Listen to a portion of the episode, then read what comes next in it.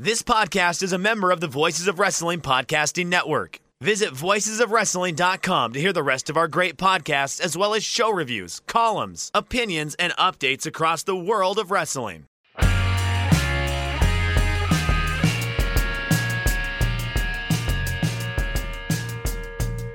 Shake them ropes, Jeff Hawkins, Chris Novembrino, giving you guys a bonus show for the week. We lied. We're back. There was news. Let's do it. You're a liar. That makes I'm you a a liar. liar. You're a Yeah. liar. But we are going to give our sponsors probably a free read here. So we are sponsored this week by Manscaped and mybookie.ag. More on them later. It is the week after WrestleMania. Does Where it feel like the week use- after WrestleMania? What?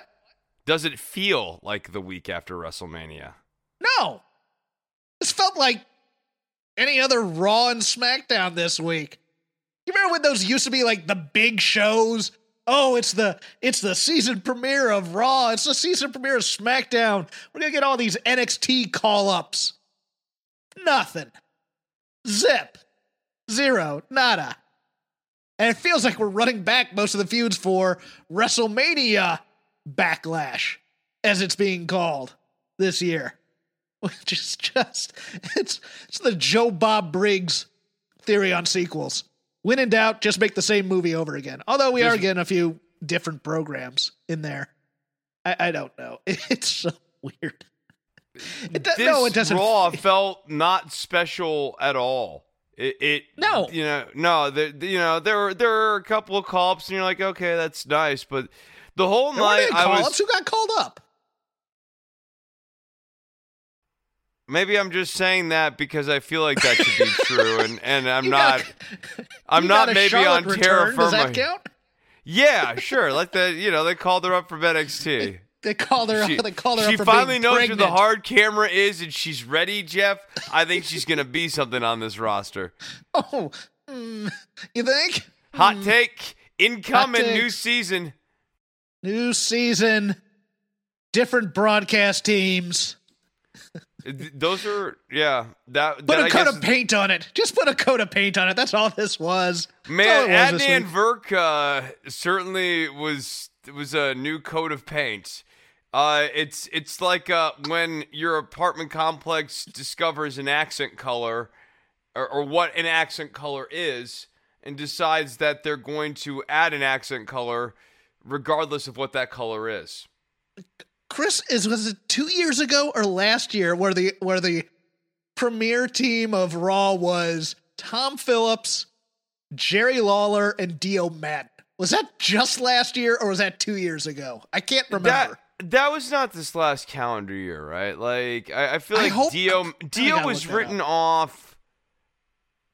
I feel like Dio was written off when they still had an audience. They yeah, they were still in front of people. They this was Okay. The Raw commentary booth had been moved up near the announce stand, which is an Yes. idea that AEW apparently liked well enough to do it themselves. Um, but then WWE, because they have no attention span, ended up abandoning it. Oh, hey, Chesterfield Cat.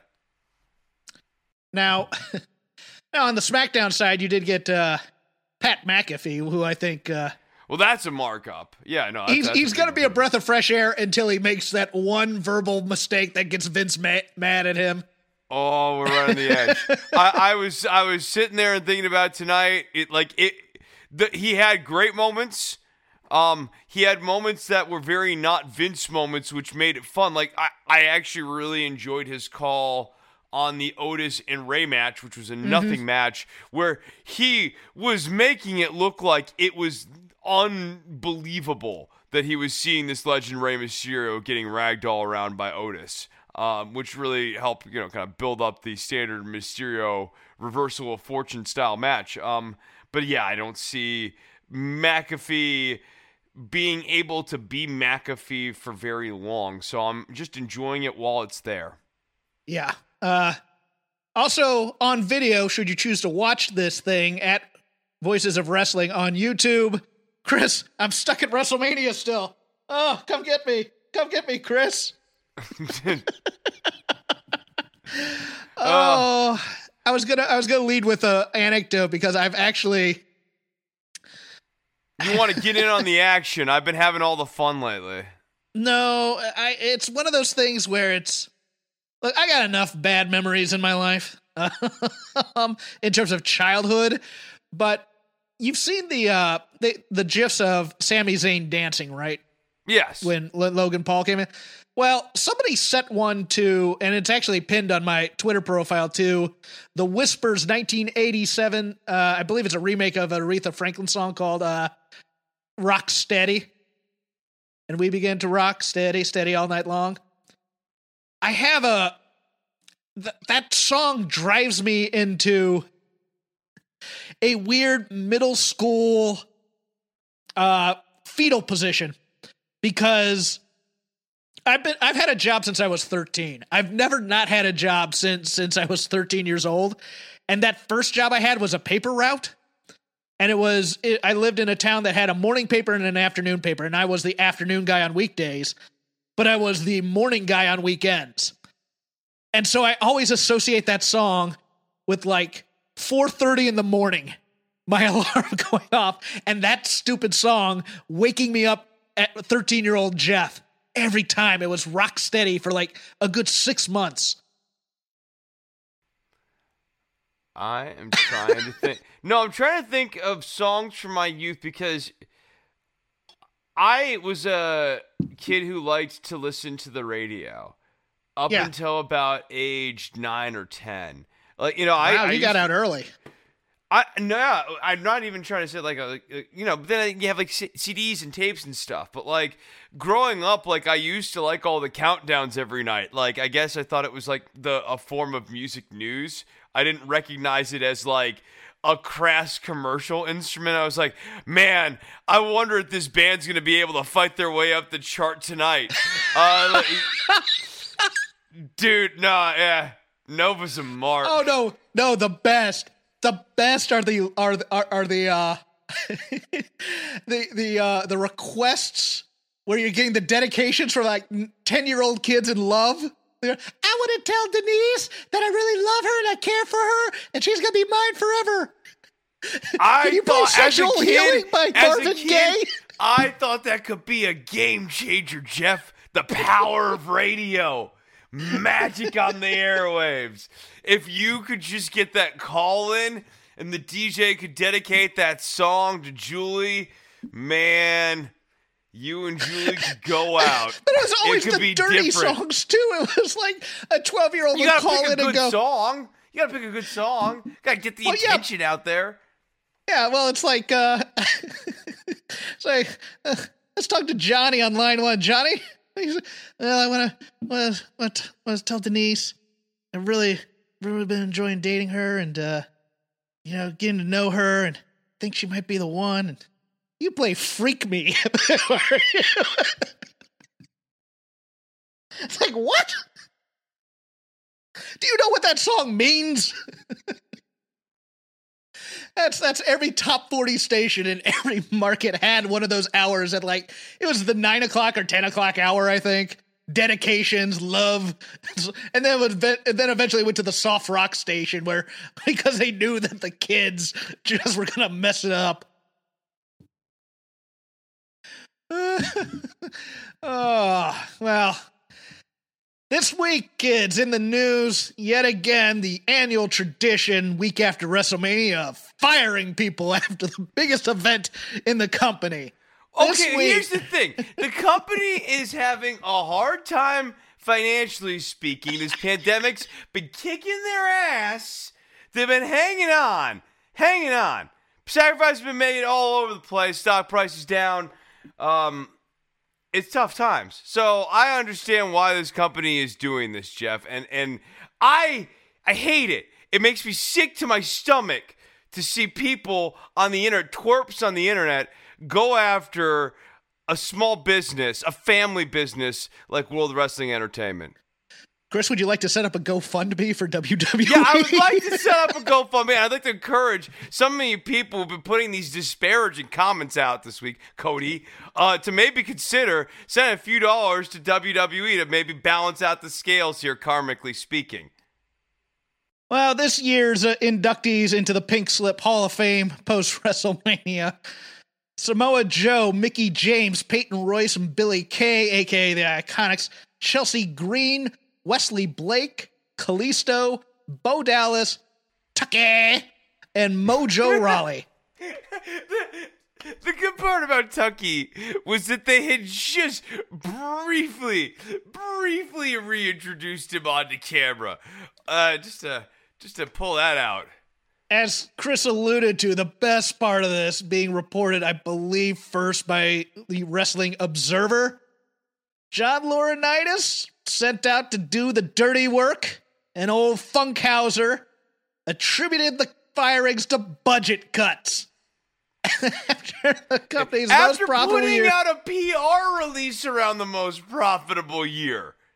Not just as factual, they were announcing it and they were like gloating about it and beating their chest at how much they have been kicking ass um, by hook or by crook throughout this pandemic. Yeah, that, that pirate ship ain't paying for itself, brother. The pirate ship is apt though. Chris, by the way, with the tremendous beverage choice of Dr. Pepper and cream soda. Which If is you delish want to sponsor us, if you want Yes. to sponsor us, it, it's it's we are so available. That's send product. I'm saying. Send You have product. to send the product. Uh, we are very fight- available. Fightful Select, our friend Sean Ross Sapp and company over there, also reporting uh, regarding Billie Kay's release that uh, we're told Kevin Dunn specifically did not quote unquote get Billie Kay and had verbalized that he saw a ceiling for her in WWE. Guess what? There's a ceiling for everybody in WWE. Uh, back to the story. We're not sure if that had actually contributed to the release, but I would probably guess yes because Kevin Dunn has a lot to say there. None of these people are going to be hurting for work probably after July 14th, which is when the 90 day no compete picks up. I will do some random, reckless speculation as to where each ends up and maybe a few thoughts on this. Mickie James wanted to wrestle again. I can guess that the WWE did not want her to wrestle again because she was quote unquote too old, which is their move. I'm guessing she ends up in NWA with Nick Aldis with her husband. Possibly, you know, doing a shot here and there in AEW as part of a crossover there. But she would be really good for them. She'd be really good for Impact, as Impact is a burgeoning women's division and they let the women work, and she's been there before too. I'm fine with that. Samoa Joe's to have his pick of the places. He also wanted to wrestle. This was even more stunning because he's one of the few bright spots on commentary. I could just see Vince going, well, you know, he wants to wrestle, or hey, we're it's a new fresh desk deck. Let, let season premiere out with the old and with the new. I could also see him not liking Samoa Joe having more personality and trying to get himself over. And, and, you know, and his other biases, let's put it that way, that Vince has towards people. Uh, but he's gonna have his pick, and I think of all these people, he's the one that could end up in AEW. I would love for him to take Brian Cage's place in Team Taz to have those two on the mic together. That would be a dream for me. But uh, yeah, Peyton Royce. I'm pretty sure Shawn Spears will go bat for for AEW. I don't know if she ends up there, but uh, if I were Peyton and Billie, as I said online, I would uh, I would at least ask to do a little bit of training at the Nightmare Factory and get asked for the Tay Conti package. Billie Kay is immensely, immensely talented.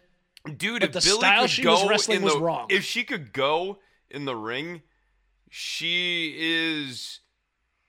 The ceiling would really be how long she could go. Because if she could go in the ring with the character work that she can do, I really do see her as a champion. Like, uh, Do it's yes, as a heel champion, a flaky sort of torpy heel champion. Okay. Yeah, uh, yeah, but yes, um, she is. It's like what Britt Baker's doing right now. Um, if Yeah. if Billie Kay could go, I mean, like, not obviously in AEW, but like she could be the heel champion on Impact. Why not? Heel champion on NWA. Why not?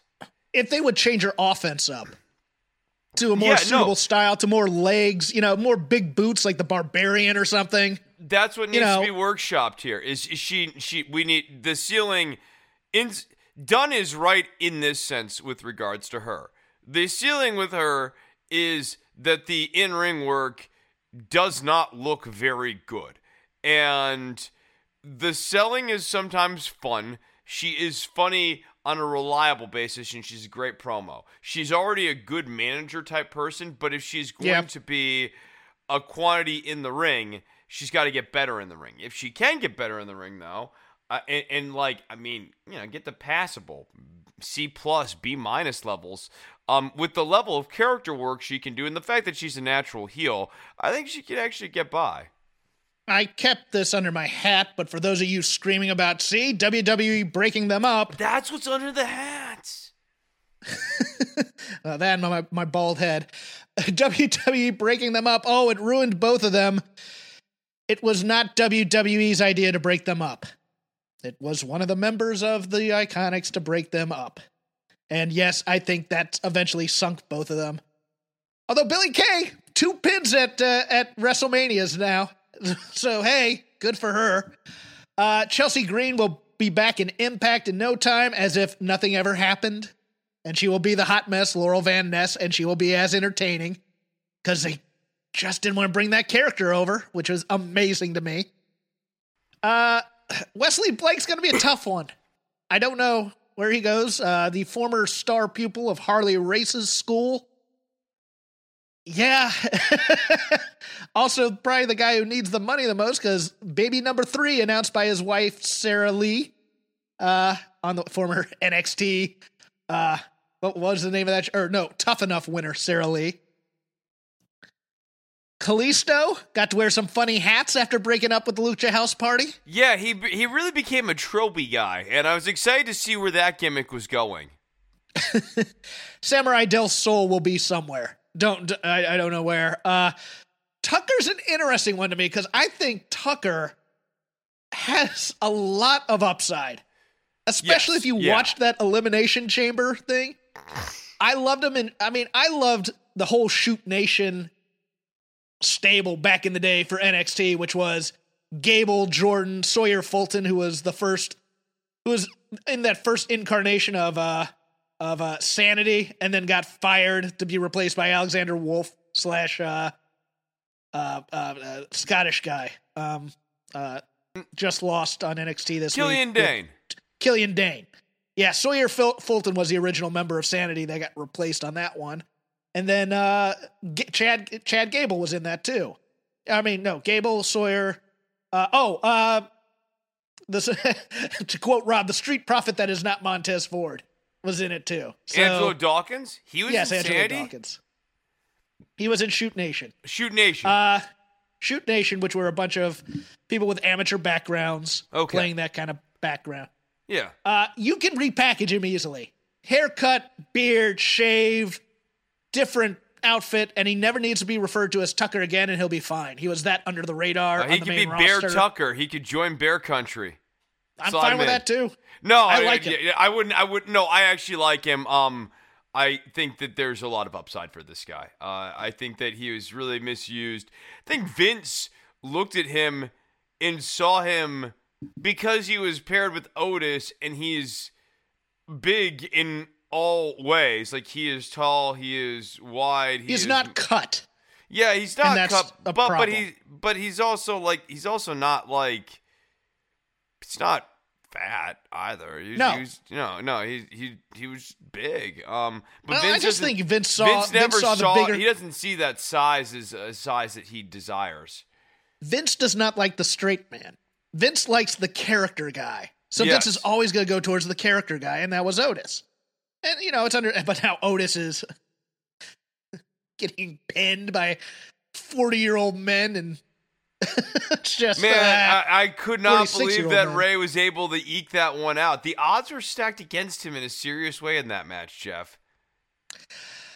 uh, Bo Dallas on the chopping block. Uh, finally, This is a shocker because Bo Dallas has been the long survivor, uh, a, sparkle of hope. he's through this generation's. JTG. He's this generation's JTG. He Oh. just hung in there. He never got on TV again. They never let him go, but they never used him again. He's even more than JTG though, because at one point Bo believe it or not, Bo, believe it or not, was actually the centerpiece of a show, NXT, and was Yes. NXT champion. Uh, I could see him on NWA as Wyndham Rotunda and going for the Rotunda legacy on there, as opposed, and you know he could cut, he could cut biting promos about his how his brother is playing killer clowns, and Him being a serious babyface against all this would actually be pretty fun. I think Um, so too. Yeah, I, I actually would be there for that. And then a guy I don't know, but man, I'm rooting for him is Mojo Rawley. Now, Mojo Rawley's NXT gimmick was cringe. I will give anybody that. We don't. We stay hyped. All hype, hype, hype, hype, hype. Ultimate Warrior, come down, thirty second thing. act excited. That entrance was so funny, though. He put so much energy into the goofiest, no response entrance of all time. He's a good dude. He's a smart dude. Graduate degrees from good universities, as I like to say. Athletic dude, loyal guy. I think he's another guy like Tucker. I think you could just change his look, never refer to him as Mojo Rawley, bring him in as a character of some kind, and he'd be fine somewhere. I don't know where. I hope he gets a shot on the uh, somewhere at, in a major promotion. I hope he gets some training in a major promotion because that's a guy that's been sitting on the shelf. And when you're on the main roster, you don't get trained. You get you are you are there to in case you need to be on TV and any training you need to do, you need to do on your own.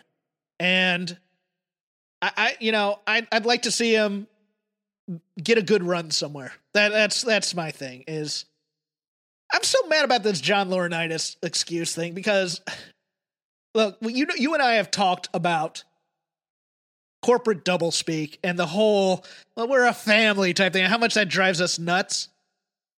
But at least just be honest with people and say, hey, we don't think the cost benefit analysis suits us for your contract versus what you're costing us. We can go as opposed to insulting them with the we can't pay because there are warehouses full of office supplies and probably very expensive office chairs. This is what I remember. This is what I remember about my law firm. One of them is like they do these types of cuts, and I'd walk back a store past a storage area where they're like eight hundred dollar office chairs, like thirty of them, and I go, that's worth more to them than half the accounting department right now in terms of their cost benefit. Just be honest with people and say we don't see it with you have a good career as opposed to the i'm sure laurinaitis pulled out the pockets to show the white and went oh no change there Yeah, I, I would have much less of a problem if all of these releases were presented as look, uh, it's just not working. We don't have time for you. We've we've tried. Uh, we're never going to create time for you. This is probably not a big shocker. This Is it a big shocker to Kalisto, now Samurai Del Sol, that WWE has nothing more for them? How about Bo Dallas? Is it a big shocker even for Peyton Royce, who well chris that her- Kalisto lucha house party match feud that we were gonna get Okay, so we had the trophy angle. We also had the, this. This is intriguing. Was Kalisto going to catch that rascally R Truth for the twenty four seven title and get the title belt? And what what would the future hold after that? Very much an open question. We may never know the answer to that tree uh, of story. But uh, yeah, no, like it was a big shocker. It, uh, even Tucker was it a big shocker when they did the whole Tucker's trying to sabotage your life angle, and then after the Tucker tries to sabotage your life angle, that gets dropped.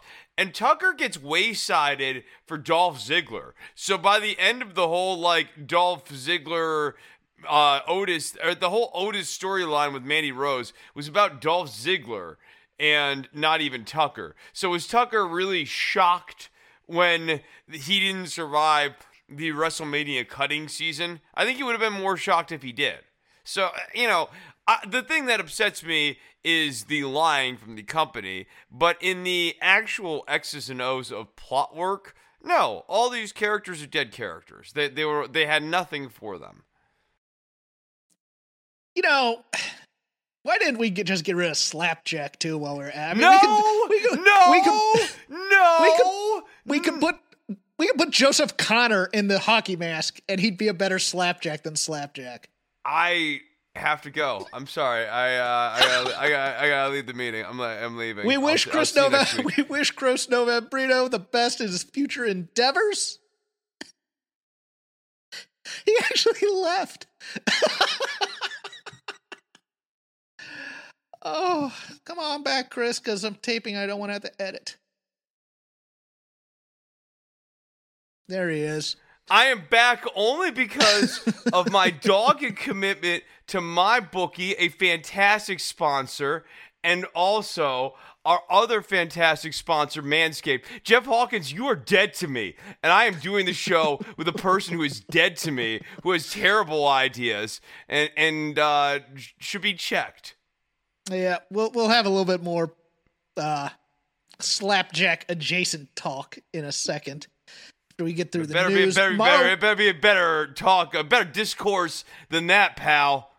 Well, it's gonna be well, it's gonna be the other members of Retribution. Um, Mauro Ranallo set to cu- set to call the Rich Swann Kenny Omega match at Impact Rebellion.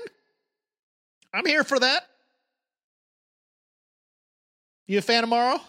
I like Mauro Ranallo. Um, Okay. uh, Impact. Uh, I was told was supposed to be benefiting wildly from the Kenny Omega title run over on AEW, and uh, I, I'm excited to see uh, Mauro uh, bring. I have nothing. I have nothing. It- you know, it's fine. The weekday wars are over. AEW 1.2 million, second in the demo with a 0.44, losing only to a special edition of the challenge.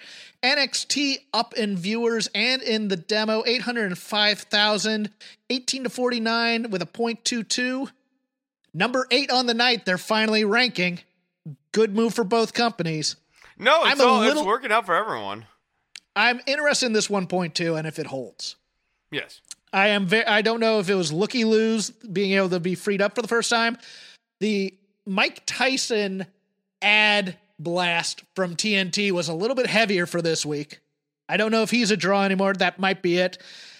Uh, as the flagship was talking about this week as well, Stone Cold uh, Steve Austin's or the Stone Cold Sessions that uh, that interview with Jericho that played on WrestleMania weekend. It's basically a free advertisement for AEW to draw eyeballs.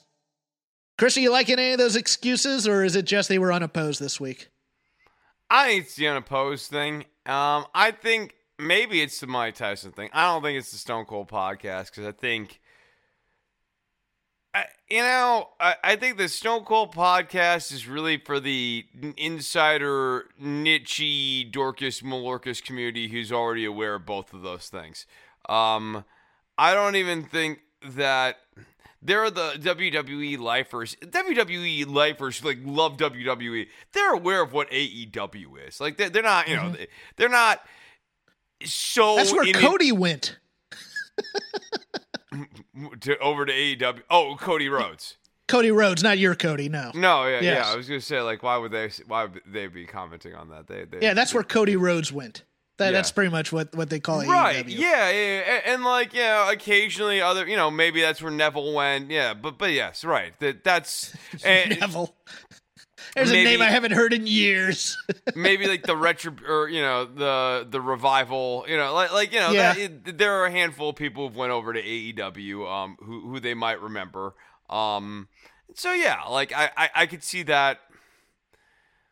I see that maybe registering, but I, I don't see that like moving hundreds of thousands of people from one network to another network. I think it's much more easily explained by the bifurcation of Tuesday night, Wednesday night. Um, and, and then I think the other thing to your point is we got to see if it holds over a million because this is what only the third or fourth time in AEW's existence uh, that Dynamite has broken the million threshold. So, yeah, we'll I see. believe so. We'll yeah. see. And I think I think a lot of the internet chatter and, and just chatter on, you know, what's Vince gonna do to respond to this. I believe in the Jericho statement that Vince does not worry about AEW. I think even if AEW is able to get to 2 million, and I don't think they'll be able to do that by the time Blood and Guts comes around, which is five weeks from now, which is going to be a War Games match on TV. Wait, wait people think they're going to get to 2 million? Well, they're saying they're thinking that maybe, you know, this is the start of a build towards that. Let, let, let, let's just assume that. The things Vince is going to do is, are going to be behind the scenes. And then even if AE, let's say AEW only gets to 1.5 million fans, which is a hefty, hefty task right now. Yeah. On the average, that, that'd be a big lift. V- Vince will just look at it and say, "Okay, now do it on Mondays." I, I, I really don't think. I think I think he's going to do the usual. He's going to screw with competition behind the scenes, like arenas and unions and stuff like that. But I don't think he's going to do anything publicly, really. I mean, NXT was what it was, but from here on out, they're going to be able to grow as much as they can. And okay, let's see what they can do. Yeah, Vince is depressing the labor market in a serious way by buying out people and parking people and not using people when he doesn't want to use people. He can also drive up the price on various people. Uh, he also has, in my opinion, uh, been willing to part with older talents because he thinks AEW will overpay for some of those those older talents, and that has, uh, you know, I would suggest maybe put certain payrolls in some uh, dire straits, or it, it was some maybe not dire straits, but pressures um, and limitations are experienced when you start doling out big veteran contracts.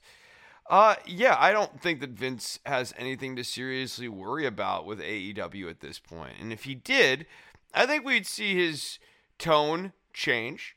I think, you know, he, we would see something more aggressive. Uh, I think it would be really interesting because I'm not convinced after this last year that Vince has another magic card in his deck, that he has some other way to write this show that is better.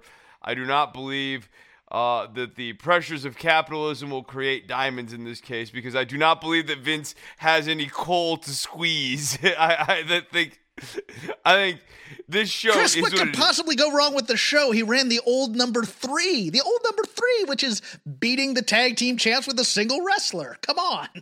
Everyone loves that. That's a hot angle. That's a, the a, old number a, three play. Yeah, yeah, Get that yeah, out there.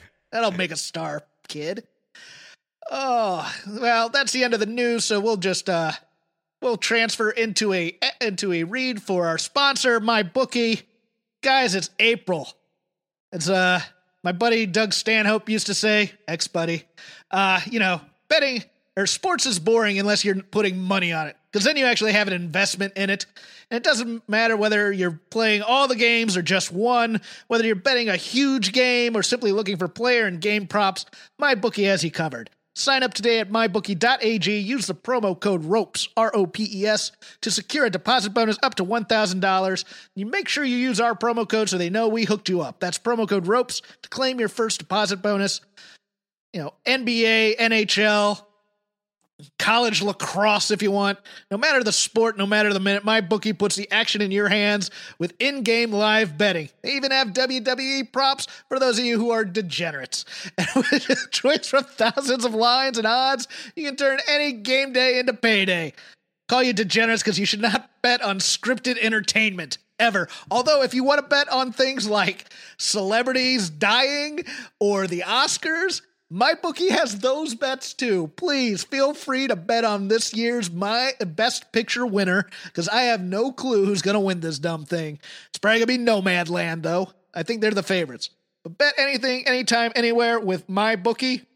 Once again, that code is ROPES, R O P E S. Get up to $1,000 with a deposit match. Now, the season premiere of Raw, the season premiere of SmackDown, a new and invigorating time. Or do we want to start with? Do we want to start with our little? Because we didn't talk about it last week. AEW. Do we want to talk a little AEW first? Yeah. Let's, you had a, so we, no, we can talk a little AEW. Sure. Okay. Where do you want to go? You wanted to rant about the Young Bucks, as I recall. yeah, I'll, I'll talk about the Young Bucks. So the Young Bucks. I- mean, we'll go into them more too on the main show here. I, I they have just total go away heat for me at this point. It was funny watching that promo this week on AEW Dynamite because they they referenced the phrase "go away heat." You mean being the elite? It was it was it was being the elite. Yeah, It was like, oh, being they the elite, yeah. Oh, they say you got go away heat. Um, they do because they they oscillate back and forth. Now this match this week was the freshest match that they've had in a while. It was not a five star match, uh, as some might say, but it was certainly You say that a- with such disdain too. That's yeah, well, I mean, it, okay, so like, here's the thing. Um, it, wrestling has a pretty spotty documentary history, as it were. It's gotten better over the years here, but like for a long time, uh, people have used that star rating system as a sort of metric of how good or bad matches were historically. And I think it's unfortunate that there will be this period of time where, like, randomly Monday night opener matches are getting five star ratings because of deep emotional attachments to, like, these people on a personal level. I think that's a shame. Um, that's my thoughts on that. But I thought the match was quite good. Um, and I think that in a vacuum, the Bucks, as the heels they were in this match, were quite good. The issue, however, is that they have been oscillating freely between babyface and heel. And last week they were conflicted and they didn't know how to feel and they were out there. And originally they were out there to kick some sense into Kenny Omega because he had finally crossed the line.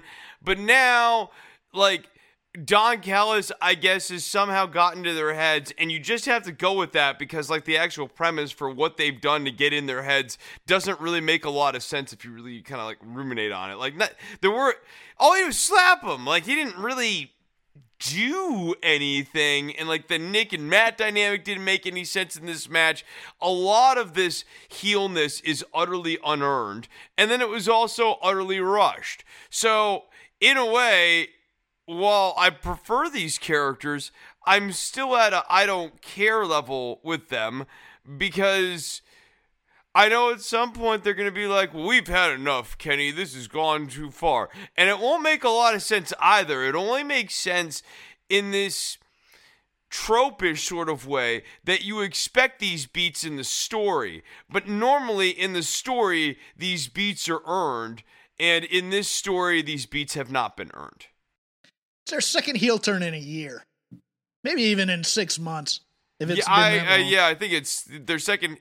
uh, I they've gone babyface heel, babyface heel. So they've they've Yeah. like yeah they have flipped four because they went ways. baby. They went baby for the FTR match, right. as I recall, because they were they were originally heels when they turned on Page or they stopped Page from winning or whatever. Um, here's my my problem is, and uh, as well, it's are are we now going to have? Are we now going to get heat on the Bucks by having them throw out the Good Brothers? Because they're not really the elite. They were just Omega's other flunkies, too. Because as I recall, they didn't touch Kenny, but they were more than happy to go after Gallows and Anderson when they were baby faces. So I, you know, That's- I, a lot I- of this stuff just doesn't make sense. You have to you have to really ignore major Yes. plot holes and really want this story to work. Like, like and, and and I get it. Look, Look, uh, people want if- the elite back. People really want the elite back. I get and that. if you too. have if you have like the bucks uh search fatigue uh setting in like you know whither the bucks go um well then i get that the problem is with this build i think i think maybe uh, again this assumes that they're going to go with a logical build here at some point the the bucks have a crisis of conscience and then betray kenny omega uh, not betray Kenny Omega, but realize that they're serving an evil master and like super kick Don Callis. Um, but I bet you when they do that, Kenny Omega turns face again because we're not even gonna pay off this heelness. I agree. I This I'm stinks. uh, actually I think Page is eventually going to turn on the Dark Order and join them too, which will just kill all of all of Adam Page's credibility as well. I mean, that's this stinks. I I hope I hope that that last part's not true. I could see that. I could see that impulse taking over though. I like factions in professional wrestling. I do. That part's I li- fun. I, I like them. My issue is having all the factions attacking every match only for dive spots and things like oh that. oh my it's god, like the end the end of this match this week here just had way too much stuff going on, right? Like you had the little scene with Lance Archer and Sting, and why is Lance Archer making an example of Isiah Kassidy? Wait, why is Isiah Kassidy down there? He's down there because Matt Hardy's CFO and the Matt Hardy brand, they got business down there. It like eh, there's just Jade Cargill's for real. I mean, if, if she can get a little bit more, uh, a little bit more, a little bit more offensive moves in that uh, that repertoire of hers, she's good. I thought Red Velvet looked very good in this match as well. I I, I liked this match a lot. I, I'm uh, I, I'm I, I think it was a Boy. wrong time to go back to Red Velvet. I do and too. Jade Cargill, Yeah. like that. The I no, I, I otherwise I agree with you. I think they both are very talented. My concern is, okay, Jade's gonna be fine. Um, how are we going to build up Red Velvet here and take care of Red Velvet coming out of this feud, especially now that we've had her lose to Jade Cargill? And I had no problem with the length of that match. This, however, I had a problem with the length of that match. Um, in the context of Red Velvet, the context of Jade Cargill, yeah, no, she shouldn't have super long matches. However, for Red Velvet, she needs to have a long match, especially in a loss. She needs to have a long match where she gets a lot of offense in. She looks really good. The crowd gets really behind her. Like it, it just needs to be a lot of stuff there. And so that's the one mistake that I think that they made in an otherwise really great pairing. And yeah, I agree with you, dude. They they got they have something great there with Jade Cargill. Um, if WWE passed up Jade Cargill, uh, I think they will end up regretting that because this uh this young lady is a talent. my issue is that you didn't need this one on one match. No, You could have separ- you could have separated them because Jade Cargill got the got the pin on on Red Velvet, and now you basically have to tell the st- same story anyways in the Red Velvet redemption in terms of her building up wins and stuff. When you could have just separated the two and had them go on their mer- merry way, and then when Red Velvet had finally gotten to a point where you can put her up against Jade Cargill again, then you have the backstory. Oh, you remember the tag match? This is what happened there. And yeah, uh where would you put Jade Cargill in one of these uh one of these factions? Because I think there needs to be a little bit more. That she should be in Pinnacle. I agree. That's where I would put her. I'd, put her in Pinnacle. A- MJF and Jade Cargill. I I could see that being a very money little duo. Yeah, I, I Mm-hmm. Look, if Tessa those. Blanchard can't can't redeem her character or her PR enough to get in there because she's the natural match to be in there. To be honest with you, Jade Cargill will do just fine because I think she has more personality than half a Pinnacle. I, I yeah, I think that that's right. I, I think you're being being a, a a bit rough on on our boy. uh Shawn I- Spears, well, Okay, I was I was gonna say Dash. I, I dude, Dash, the- Dash has Dash has interesting charisma to me. I like it's, Dash. It's, it's, no, it's it's Cash and Dax. Cash Wheeler. uh, Cash I'll Wheeler you- and- I'll tell you the- these names. I, I I think they are there. Like Okay, here's names- how you remember the it. names they have are very unmemorable. I will put it that way. Well, the thing is, you're supposed to be able to remember them because they base it on Axe and Smash Demolition. Okay, Dax so you and have Cash. Dax and Cash. I got I got you. I got you. Yes. Here comes the Dax. Here comes the Cash. Yes. the pinnacle. The walking disaster. Here comes the pinnacle. Okay, uh, uh, on that note, since we're on that topic, uh, one second. Hazy, stop bullying. We have cats cat bullying bullying the young cat here. Good, wholesome cat content for the Yeah, yeah. cat women of America. Yeah, yeah. Uh, 15 year old cat bullying. Um, so so Jericho has to drop the pineapple thing. This faction is Yes. not even established at this point. We if if the crowd decided that they were going to do the time warp again and go back to 1990 and come up with really stupid cheesy nicknames like the pineapple like when they you know calling Heenan the weasel and that sort of thing um yeah okay fine It's- go with the pineapple you know what it is? like it's it's that it's that attitude era Y2J rock style of demeaning people where you give them like goofy nicknames and they're supposed to get mad at them as opposed to supposed to say Dusty and, and Flair and how they built their feud with Yes. contempt. Rock and Y2J would dead end people a lot. Looking back, Yes. it, you they would creatively dead end people where there's absolutely no way for you to kind of get back to 50-50. Um, because they give you this nickname or they do this little move and, and it's hard to get it back. And and that's exactly what's happening with Jericho when he's calling them pineapple. Pineapple's not even funny. It's just enough to take off the sheen of Pinnacle and make it feel like not prestigious. And you know, on some level, yeah, okay, it's a heel faction. We're not we're not rooting for them. But on another level, like the whole the whole thing is this is a vehicle to promote MJF, and we do want this vehicle to be a successful vehicle with longevity and legs. And so ragging on it when they haven't put any skins on the wall at this point, I don't think is productive in the slightest. Well, what it does is it makes the blood and guts match that you're building to not serious. If you're just mocking the name and oh, they're, you know, look at that, look at how wacky and stupid this this heel group is. No, you should be, you should still be mad about getting the crap beat out of you a few weeks ago. Instead of going, yeah, give them credit. The pineapple beat us up last week, but here we are now. Blah blah blah blah blah. No, Uh, they did You not need- try to get over the four donkeys for the four horsemen. You know what I mean? Yeah, like like because yes, This on is some chant searching. That's what this is. This is chant searching. I'm throwing a a word little out of there. the- Let's see if you chant pineapple for the pinnacle. You know, But when you're dumb. trying to get over a prestigious faction like that, Yes. there are certain there's certain punches you don't want to land. Um, Mm-hmm. it's not that you can't; it's that you shouldn't. correct, correct. You don't want to clown your group that you're you're building up as serious. What you want to do is you want to needle the members of the group. You want to you want to needle like uh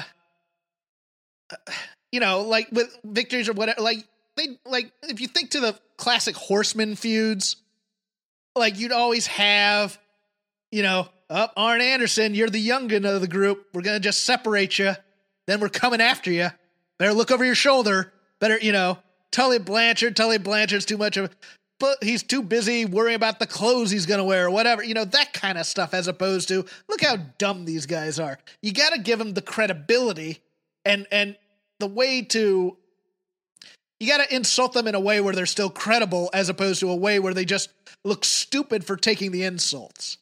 Like they did this with booker t in the beginning during that invasion angle of uh, the WCW invasion angle when he was teamed with Shane and Steph and the Rock and Y2J would come out and say, you know,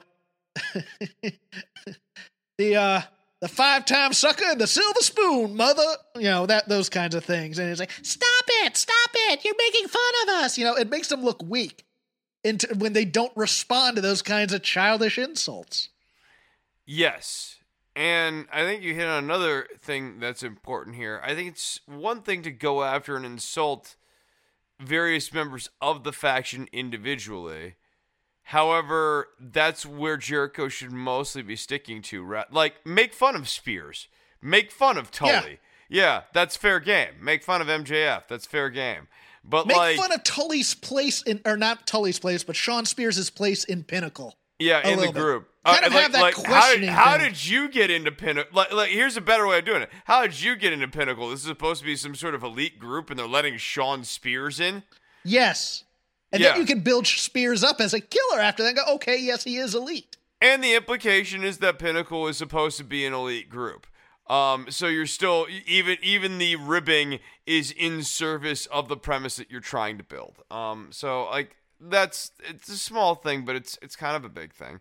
Um, I will say, generally speaking, though, that like Jericho is looking like he's in better shape than he was a few months ago. Uh, you know, Oh, really? like, I, I guess. Okay. The looks I'm, fi- I'm fine with you thinking that. I, I thought he looked. Again, I don't mind people having an offensive s- skill set for their age. We got to kill that Lionsault, man. salt's so crap. I, I think he's that should prove- be a that should be a big match move now. The once every five month thing that he breaks out and he can still do it, and we also oh my god, he can still do that as opposed to every time he has a match, he can still pull that out. Okay, so I guess part of it for me is I still remember the low point, uh, the nadir that we were at uh, several months ago, where he almost like broke his darn neck. Yes, Uh, yes. Yeah, doing the Lionsault, uh, just you know, crumbling himself. Um, and uh, I remember, I remember the sir, the uh, rotational issues that were happening there when he was going to do that particular Lionsault. And it seems that he's gotten some of those to to a certain extent under control. The Judas effect back elbow does nothing for me still. Um, and I kind of like. I think Jericho is better in this babyface role because like his selling is still good. I think his offense in this late run has become a real mess. Like he doesn't do anything offensively particularly well. He still hasn't adjusted to a babyface moveset. Yeah. where he can get the crowd and come on, baby, and all that, you know, all this, because people want to root for him. I think on the mic, he's, you know, people at this age, people want to root for him. He's no longer the old over the hill heel guy who took the championship away from Page and Omega when everybody wanted Page and Omega to be the champs.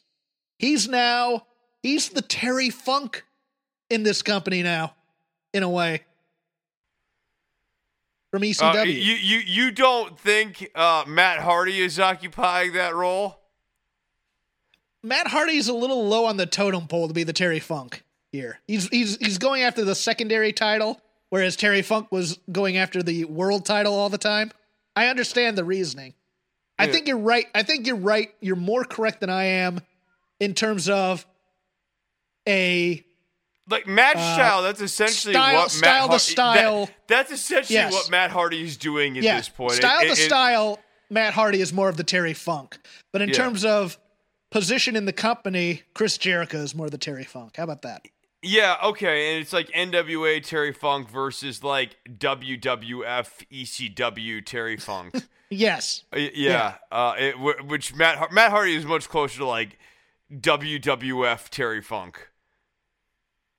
Really? like I the chainsaw, more- the chainsaw Charlie stuff. You think he's more Chainsaw Charlie? Okay, yeah, no, okay, I Yeah, can see that. yeah. I see that. Yeah. Although those chainsaw Charlie matches were better than a lot of the work that uh, I- I've seen lately. Uh, any other AEW notes that you have? Uh, from from the prior show and not this week's show.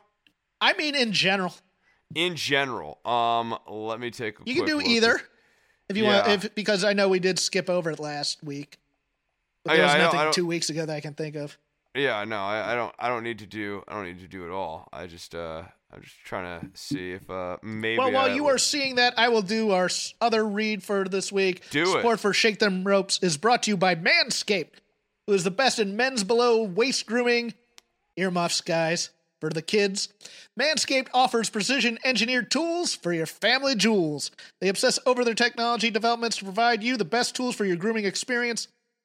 And Manscaped is trusted by over 2 million men worldwide. We have an exclusive offer for our listeners 20% off plus free shipping with the code ROPES at manscaped.com.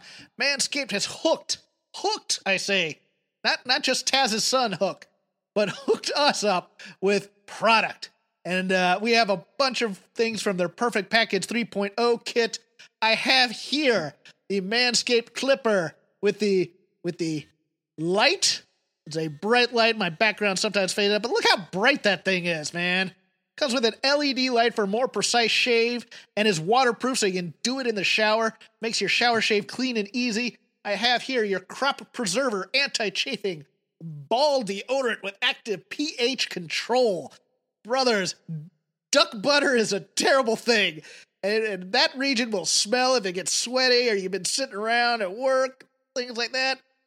And, especially, you know, look, I ain't uh I ain't in the vicinity of a young person of either sex that I am dating currently, so I don't need to use this as much, but I still use this because I, I don't like to smell down there. I don't, you know, I sit there and then all of a sudden this this this funk comes up and you're like, what is that? And oh, that's me.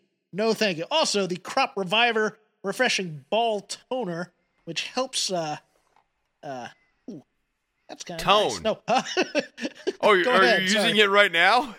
I'm not using it right now, but that's what it kind of feels like when you do that. It kind of gives that little Okay. ooh, tingle right there. It kind of uh, what it does is it, it kind of uh, it's like aftershave for uh, your nether regions. Uh, how how shall we put that way? You know, it, it toughens them up a bit. You know, uh, after the shave, it might be a little bit. Uh, uh, uh, there's no. You know, it, it, it, let's put it this way: it's, it's like aftershave for for down there. Let's just leave it at that before I say anything terrible like that. But uh, you know, the you boxer briefs that keep your junk feeling fresh all day, and a travel shed bag to store all your grooming goodies. So again, get twenty percent off and free shipping with the code ropes at manscaped.com. It's twenty percent off with free shipping at manscaped.com and use code ropes. Unlock your confidence, and as always, use the right tools for the job with Manscaped. That job shaving your nether regions because gotta keep gotta keep the jungle clear there.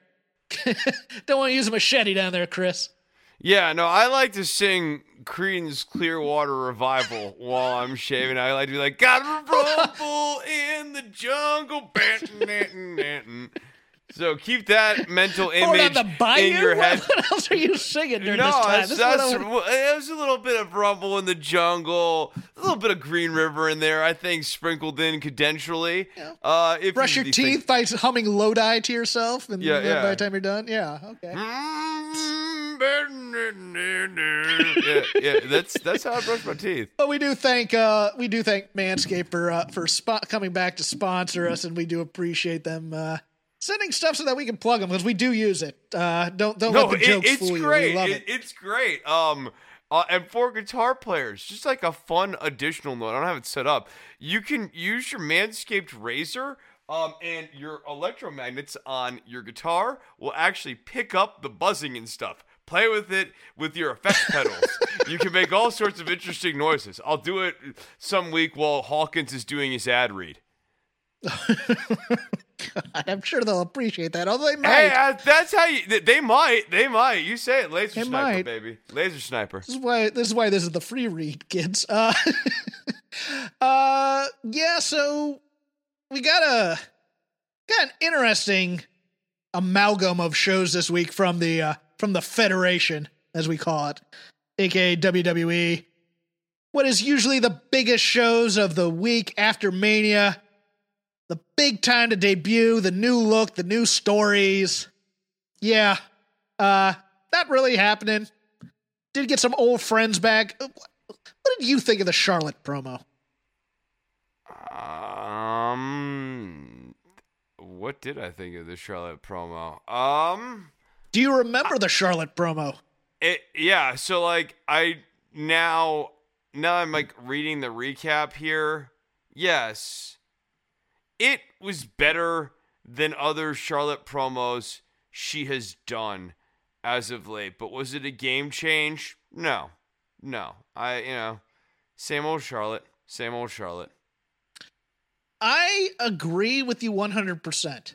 I the the the meat of the promo was there, but it was it was delivered and it was written in such a style that was WWE speak. So any true anger coming out of it was kind of lost. I think she was kind of uncomfortable in the outfit that they chose for her, the skin tight romper with heels. Probably let her be functional, guys. Let her come out and be functional a bit. I thought, uh, you know, I thought it was a little bit uncomfortable. And the other thing, the other thing that was driving me nuts, and, and let me ask if you remember this, is it was a two camera setup. And they almost seemed to be missing when she'd be going back and forth. So she'd be looking for the red light on the camera.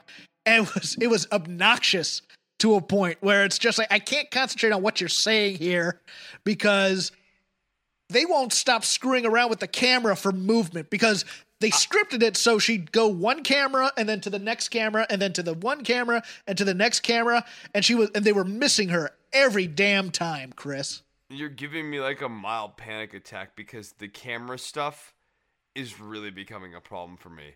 I, like it, it's it's not just the Charlotte promo. It's the way they miss shot after shot after shot. It's it is the inordinate amount of like cut one, cut two, cut three, cut four, cut like it's the shaky rumble cam. Whenever we're doing kicks, it's like whenever a fat person comes down to the ring that we have to do the rumble. We have to do the rumble like uh, like WWE, part of the reason why this brand feels so stale right now is because the camera work for this show it is bad. It, and part of what makes the camera work for this show so bad is Dunn. It's Kevin Dunn, really. It's the director. Um, having a real belief that more cuts equals better, more cuts equals more drama. When the reality is, is Charlotte could come out and deliver a promo to hard camera where they have a wide shot of it and then a zoomed in framing of it. And if Charlotte was just cutting it into that framed promo, she'd be fine. It would be getting over perfectly fine. Um, the the cinematography on the show is a mess, and I I wish there was a way for that to get fixed, but I just simply don't foresee it. In the hobby, it's not easy being a fan of ripping packs or repacks. We hype ourselves up thinking ah, maybe I can pull a Ken Griffey Jr. rookie card, but with zero transparency on available cards and hit rates, it's all just a shot in the dark. Until now. Introducing slab packs from Arena Club repack.com, the only repack that provides real value, a complete view of all possible cards, and clear hit rates for each one. Now, when I buy slab packs at Arena Club, it finally feels like I know what I'm getting. I was able to open an Arena Club slab pack, and and I'll be honest, it was a lot better than what you normally do. Say you go to a card show and there's a random innocuous brown bag of cards. And yeah you can open it and look it's going to be junk. You're you, you know what i mean? Like you know what you're probably going to get in those. Maybe you find that fun and sometimes i do. Sometimes i like just opening up cards and saying ah hey look at some random cards or whatever. But if you're really in this game to to find value and find particular cards it sucks to have to buy these mystery packs and it ends up being you know almost nothing you know nothing of value. Not with arena club you can display, again, of all available cards, hit rates, grading. So you know that when you're opening up the slab pack, you are going to get something valuable. You are getting something good. And Arena Club, in addition to having those great slab packs we just talked about, is also a marketplace for card collecting, buying, trading, selling, displaying, all that sort of stuff. But those Arena Club slab packs, man, they are revolutionizing the repack game with transparency. After your pulls are revealed, they'll immediately be placed in your vault for safekeeping or trading and selling, and you can have them officially graded by Arena Club as well. So again, sending these things off, it's going to be officially graded by Arena Club, and the Arena Club grading process is accurate, fast, and transparent with full grade rationale provided and explanation of how your card was scored. So whether you're buying, selling, trading, or displaying Arena Club is the card collecting platform that you have to check out. So right now, I've got a special offer here for Voices of Wrestling Network listeners. You can get 10% off of your first purchase by going to arenaclub.com slash VOWnet. Again, that's arenaclub.com slash VOWnet. Now, that's a crazy offer. That's 10% off a $400 slab pack. $40 off right there. 10% off your first purchase. No matter what that purchase is, 10% off. Again, that's arenaclub.com slash VOWnet, arenaclub.com slash VOWnet for 10% off your first purchase on Arena Club. And we thank them for sponsoring the Voices of Wrestling Podcast Network.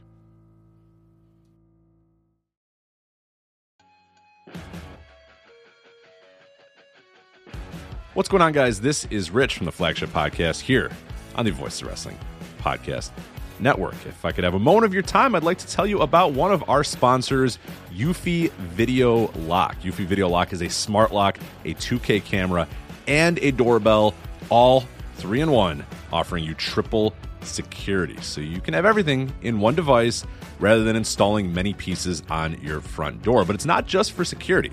The Eufy Video Lock is also for convenience. No more concerns about losing keys, and you can assign passwords to your family members and see them coming back home via the integrated cameras. Some other great features we love about the Eufy Video Lock is it is easy to install and set up with just a Phillips screwdriver, no drilling required. Keyless entry, no more fumbling for keys when your hands are full. You never have to worry about kids losing keys or passing among renters. You also have 0.3 second, 0.3 second fingerprint recognition and one second unlocking. Again, 0.3 seconds, it's going to recognize your fingerprints, and in one second, it's going to unlock. And with the AI self learning chip embedded, the more you use it, the more accurate it will be. Also, no battery anxiety. You have a rechargeable battery in there that could last around four months, and you will get a low battery notification before it runs out. Uh, passcode unlocking a remote control with a 2K clear sight, see who's at your door, and control from anywhere through the Eufy app. With enhanced night vision, you can have optimized view even in the evening. You can also secure your package delivery by view and two way audio. And then, best of all, no monthly fee. A bunch of other brands out there are going to charge you a monthly fee. You have your recordings locally, and you never have to pay for storage. Customer service, Eufy's got you handled as well. They are on standby for you 24 7 so you can enjoy a worry free experience with an 18 month warranty, all backed by their professional customer service team. Contact them anytime by telephone, email, or live chat. Personally, as a homeowner, I love my Eufy video lock. I have the ability to see what's going on when I'm not home, when packages have has arrived, and, and really the thing I love the most about it, the ease of being able to lock and unlock my doors without having to fumble with my keys, reach in my pocket, or wait, no crap, they're in my backpack, all that sort of stuff. All this is happening while my dogs are barking at me. You know what? Not anymore with the Eufy video lock. I touch it, 0.3 second fingerprint recognition, one second, door is unlocked. Much, much easier. So if you want to jump on board with Eufy Video Lock, search Eufy Video Lock. That is E U F Y Video Lock. Again, that's Eufy Video Lock, E U F Y Video Lock, or visit eufyofficial.com slash video lock to see how you can gain complete control of your door.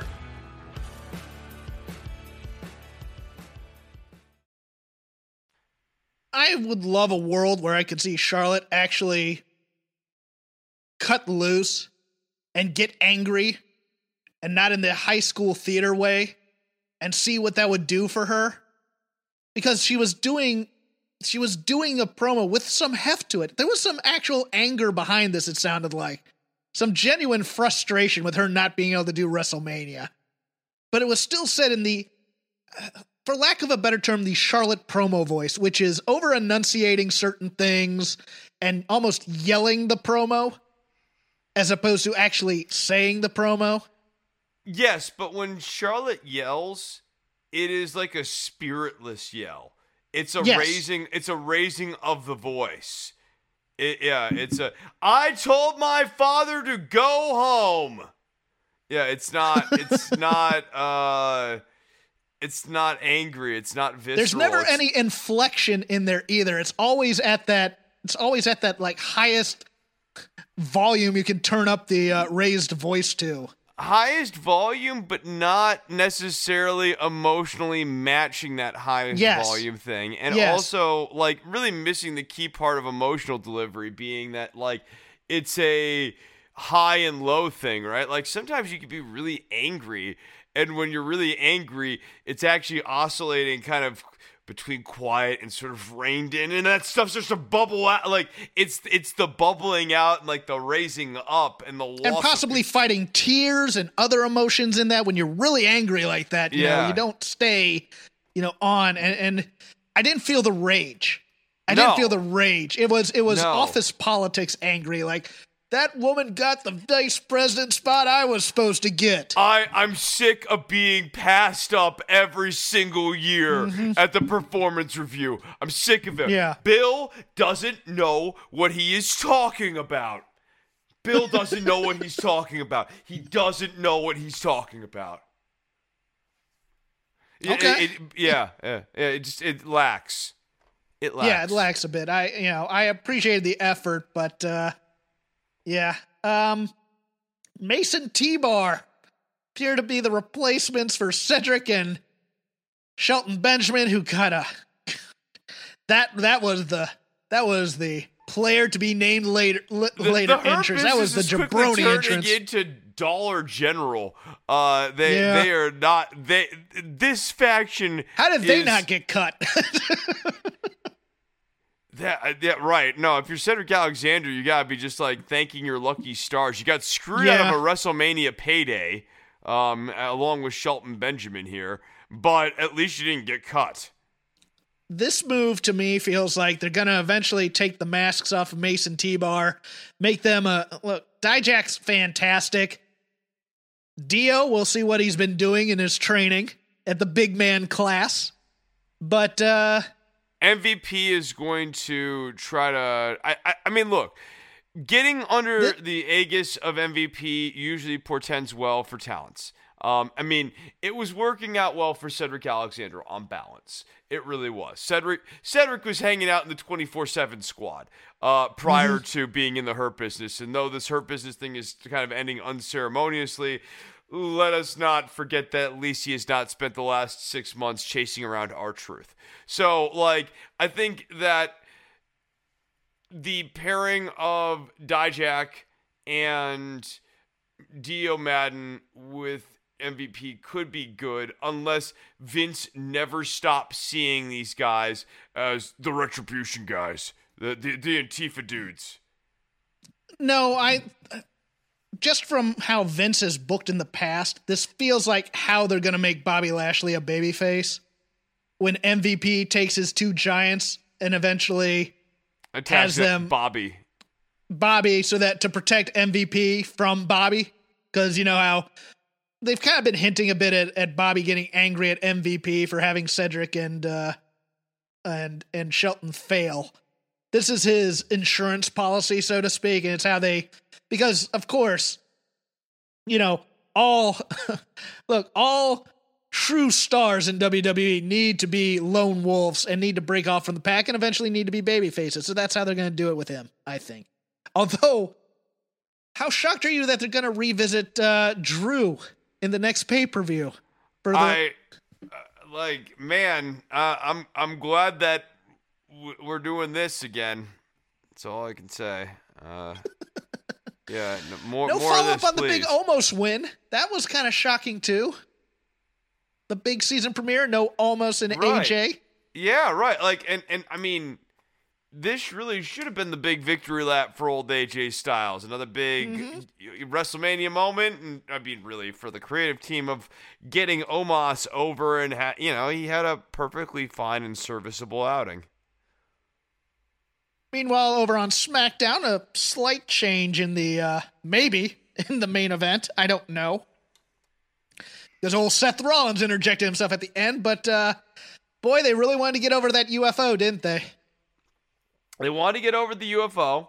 Um, I think the news in the headlines this week uh, actually kind of works okay uh, with it, with the whole thing with the Navy releasing the footage, and uh, Where did that come from? that got mentioned on commentary by our boy. oh, did it? McAfee, I- I yeah, missed that. I McAfee brought that. it up. Yeah, yeah, yeah. Okay. You, yeah, you, yeah. You know, it wasn't just coming out. It's not just my own personal interest, Hawkins. I thought It came out of your bunker or something. I, uh, it- it- I do I follow these things in my bunker? Yes, I do. Yes, I do, Hawkins. but it was also mentioned on commentary.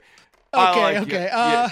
And so no, I- no, I I think that like they did a nice job getting that over too. Um, I Do think it's. you? int- I guess. I mean, I think it's cheesy. I don't think. Okay, I don't think I he needs he- it. I don't think he needs it at this point. here was my issue with it. And uh, you know, I don't mind the idea of replaying it over and over and over again. But what it needed to do was it needed to be an on-show bit as opposed to a to the audience bit. Like you show the first UFO, whatever, and Seth's walking down the hall or something, and uh, Kayla comes up and goes, "Hey, Seth, you know, we just sh- saw a video of that UFO. How do you feel? Hey, look, I'm busy right now. Whatever. I want to, for, you know, hey, it's the day after WrestleMania, new start. I need to rebuild. Whatever." Then they show it again, and they go go to him in catering or something. It's like Seth, we just saw the UFO again. You know, how do you feel? And he's starting to get more and more annoyed as we go in the show, and then finally he just says, I can't take this anymore. And then he goes to attack Cesaro, as opposed to showing it to us over and over again to kind of shove it down our throats. Because I saw a lot of, you know, and of course, this is the internet crowd. So who knows how regular people feel about this. But there was a lot of, ba- look, we've seen this enough. Can you stop this? It was almost healing that aspect, albeit a small part of their audience. Um, I also didn't So, like that they called I- Cesaro a first time WrestleMania winner. I thought that was cheapening it a bit. Oh, look look how long this guy's been a loser and he finally won.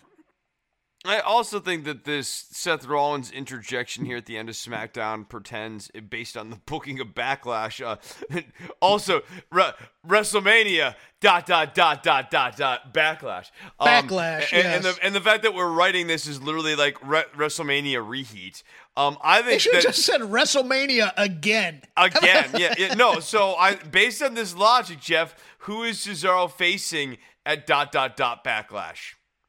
Oh, I am guessing he is going to have a match with Jey Uso or something, and the winner get and if he wins, he gets a shot at Roman Reigns, and then Seth again screws him. So we have to have that match. Right. no, I don't think he's done dot, with dot, Seth dot. Rollins. I think Seth Rollins, he's Yeah. either having a match No, at. Mm-hmm. Backlash with Seth Rollins ultimately, or he, and like he has to beat Seth Rollins in order to finally go up against uh, Roman Reigns at SummerSlam, which would be like the right time to do this.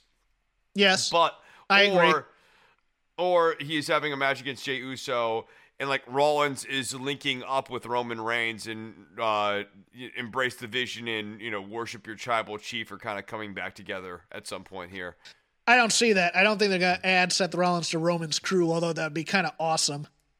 I think they're going to run it. This is this is the heat uh. that we always hear about. We have to have heat. Seth So, Rollins and gonna- Jey Uso would be a really fun tag team, though. We're going to deny the Cesaro match because everybody's going to clamor for it, and by doing that, we're going to build up anticipation for when Cesaro and Roman finally meet. The problem is, it's going to be a 50 50 type thing up until then, probably. Cesaro will beat Rollins again at WrestleMania dot dot dot backlash. And then and then we'll finally get to the program and probably by then Vince will be uninterested in and go, eh, he's not a big enough star. Who can Yeah, put in there? Yeah, no, no. It's, what should be happening with Cesaro at this point, coming off of WrestleMania, is he should be on a Goldberg-like streak. He should be on like a 50 win streak or something like that, cruising into SummerSlam. Like this guy has not lost in 50 matches, um, something like that, and really get that over. Um, ha- you know, have some guys called up from NXT, have them like you know lights out people with the uppercut. You know, like, kind of like what they did on uh or on Dynamite this week with the the one guy, a go go or whatever, uh, with the liver punch. Anthony Um, Ogogo. I love yeah. I he's an Olympic level boxer. Of course his finisher should be a punch of some no, kind. no, no, and and you should get over some of that stuff. Um, this is what should be if you're repackaging Cesaro. These are the things you need to be doing. You need to be getting Mm-hmm. over the idea that Cesaro's uppercut is devastating enough that it lights out lower level competitors. That an NXT guy who's still here on training, like, um, bring up uh August Rush or whatever his name was, uh, August Grey. Have him come up From and be the 205, yeah. Yeah, and be, be the job guy uh, for Cesaro, um, and, and just have like Cesaro toss him up for the for the uppercut, and August Grey just melts down after getting one of those. Dude, Leon Ruff, man. Yes, One have week. Cesaro. It, Leon Ruff comes up there as like a heel character. Have him like work some ridiculous heel character, and have Cesaro Yeah. just like beclown this guy, like uppercuts him and like knocks the guy out of the ring, and he wins by countout because the guy can't get up in ten. Um, stuff like that. Yeah, like, like you have to get over every single aspect of this guy's offense. And right now they're like, well, we're doing that with the UFO. And it's like, no, no, no, no. If you're to make him like the stud workhorse, like the complete package dude, we need to see each one of the signature moves in his offense garner wins. So that when he goes up against a guy like a Bobby Lashley or Roman Reigns, we know that when he hits him with the uppercut and Roman kicks out, it means something because Cesaro has fell a lesser man with those sorts of things. It's such a WWE move, though, to get over. Look, we're spinning him, and you can count the spins versus guy who beats a guy with an uppercut. Yeah, quick, quick shot before the of a palate cleanser before I go into what may be a bit of an, a rant. Uh, looks like our, our girl Aunt Pam. I liked that promo. It almost made me kind of go, "Oh, do you know want to know why she was crying? Because she knew she couldn't win." I was like, "Wow, that's kind of a it's a little dark for for them, but I liked it. It looks like uh, she's going to be set up while Sasha kind of goes away, so that might not be an immediate rematch." Okay. uh, now, it's rare I get angry at the WWE. Mostly I get disappointed or annoyed that Street Profits thing with Bianca was perfect. It was it, it hit the right notes. It was playful naturally. It got her over as a star. It got them over as being cool guys who support his wife and massive baby faces. And now they're going to go for the World Tag Team Champions of SmackDown. And oh, we're rooting. And he got pinned clean as a sheet, Chris. Montez Ford got pinned that, that clean so as baffling. a sheet. So they what? came out color coded. They they they were when they are came SmackDown branding. They told, "Hey, we need to get rid of the red solo cups." SmackDown's baby faces, right? Yeah. God. Like and, we need to get rid of the, we need to get rid of the red cups to get the blue cups because this is SmackDown. You're no longer at Raw. The wife telling the husband, putting him in check. Very cute. They're celebrating her. We're gearing up for this big tag team title match against Roode and Ziggler, who are very good at their level heels. But and, and, and Bianca, throughout the course of that promo, even as a babyface, has made it very clear that she is an alpha type personality who likes to win. She's highly competitive. And when she was razzing Montez about getting the belts, she was only, you know, three quarters joking like because she's babyface right now, so it's like one quarter of the truth instead of fifty percent to more than fifty percent the truth. Uh, we yeah, had but, shots yeah. of Montez kissing her at WrestleMania and celebrating with her. We had balloons. We had the blue. It's we have Pat McAfee here to put them over. It is the season premiere of SmackDown, and they go in and they lose clean. And why Clean. would I want to see them have another match against the Dirty Dogs at this point? The Heat. Oh, we want them to succeed. No, I want. I kind of uh, want Angelo Dawkins to turn on him now. Part, the worst part was like Ziggler comes in to get that zigzag because Ford doesn't know who the legal man is. It's ignorance. Like, like he's there a, was. Yes, he's a stupid baby face. Yeah, he's just stupid ignorant. Yeah, he's ignorant. He got outplayed. They got outplayed. They got played. Huh? I don't know who's legal in this professional wrestling match where I am a professional of a highly oh zigzag you one two three. You can't just do a move from behind my back. You can't just. Do, who does that? It would be something if they broke the mold for heels and somehow Ziggler and Roode do something absolutely despicable. Like they do a move on Bianca.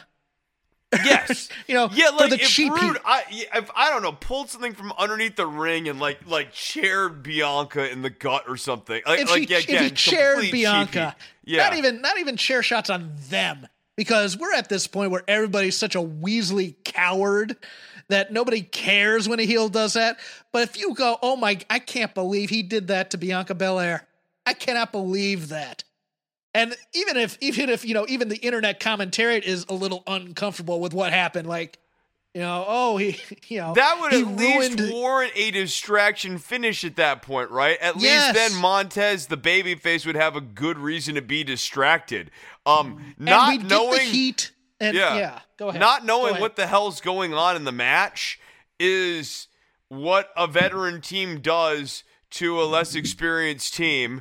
Um, they create a dynamic where one team's kind of, you know, ass over tea kettle, and they take advantage of them. So, like, yay, the dirty dogs. They won the match fair and square, basically. And I'm sure we're still going to have the Alpha Academy and the Mysterio traveling family jamboree or whatever the hell it is still involved in this tag team title picture. I'll tell you, the Mysterio family really- has not been the same since uh, the wife and the daughter have been taken out. Since of the act. Aalyah left, yeah, Y- since yeah, Aalyah yeah. left uh old uh old Murphy sitting in catering so she could go do TV. I, I just it's there's no feud building between them. They're just going 50-50. And now we have this dogs Street Profits when you're this is the moment to crown them. I know it seems weird that because you didn't do it at Mania in front of an audience, which would have been a better place to crown them.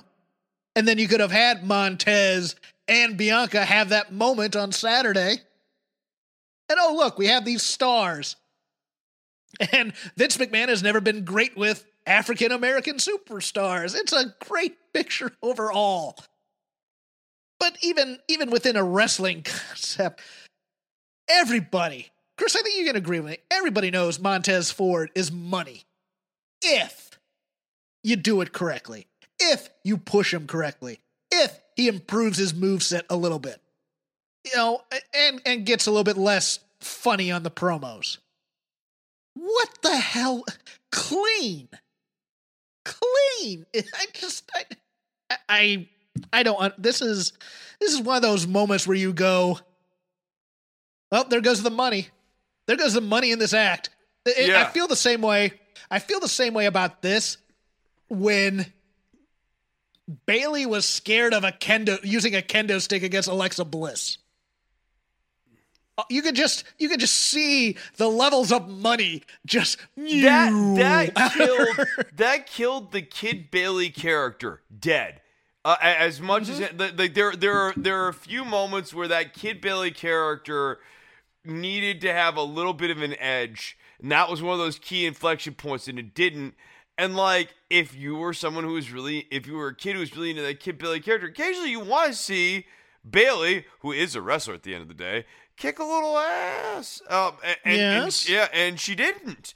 Um, and and yeah, she she, in that case, or, you know, she's like, oh, I don't do that. And then Alexa Bliss in that case is like, well, I do, and then won the match. Um, no, you, you oh, it just the This makes a good transition, Dogs- though.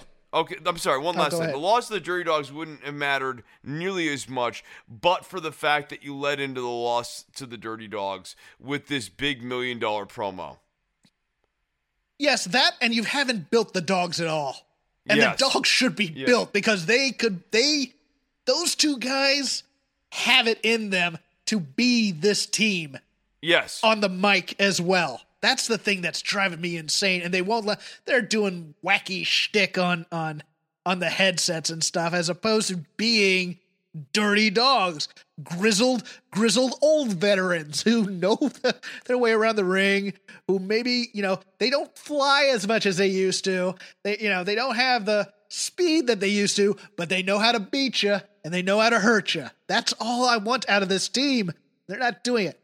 But as I was going to say earlier, this makes for a perfectly fun segue for me into the best babyface storyline in all of the WWE expanded universe is in a little show that comes from jolly old England called NXT UK, and that is Jack Starz and Piper Niven. This story to me, oh, I'm not going. What did you think I was going to go to the main event of I NXT? thought- with- yeah, I thought you were certainly talking. Okay, uh, all right. Amir Jordan's not like. Uh, okay, okay. That's fine. Amir Jordan. No, no, no. It's No. fine. It's fine. I'll let you make your case later that Amir Jordan's not a generational talent. That's okay. you you have I'm yourself. Yeah, you Hold you, on, you, already- you sign your own death warrant, Hawkins.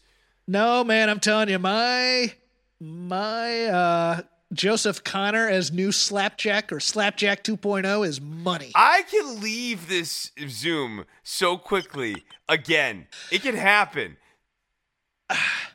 Jack Starz, perennial underdog, Yes, you get the the crass visual that WWE loves of the bigger woman with the smaller guy. But she is out there cheering for him, pulling him up. Whoop guy. I have to call him Ashton Smith this week.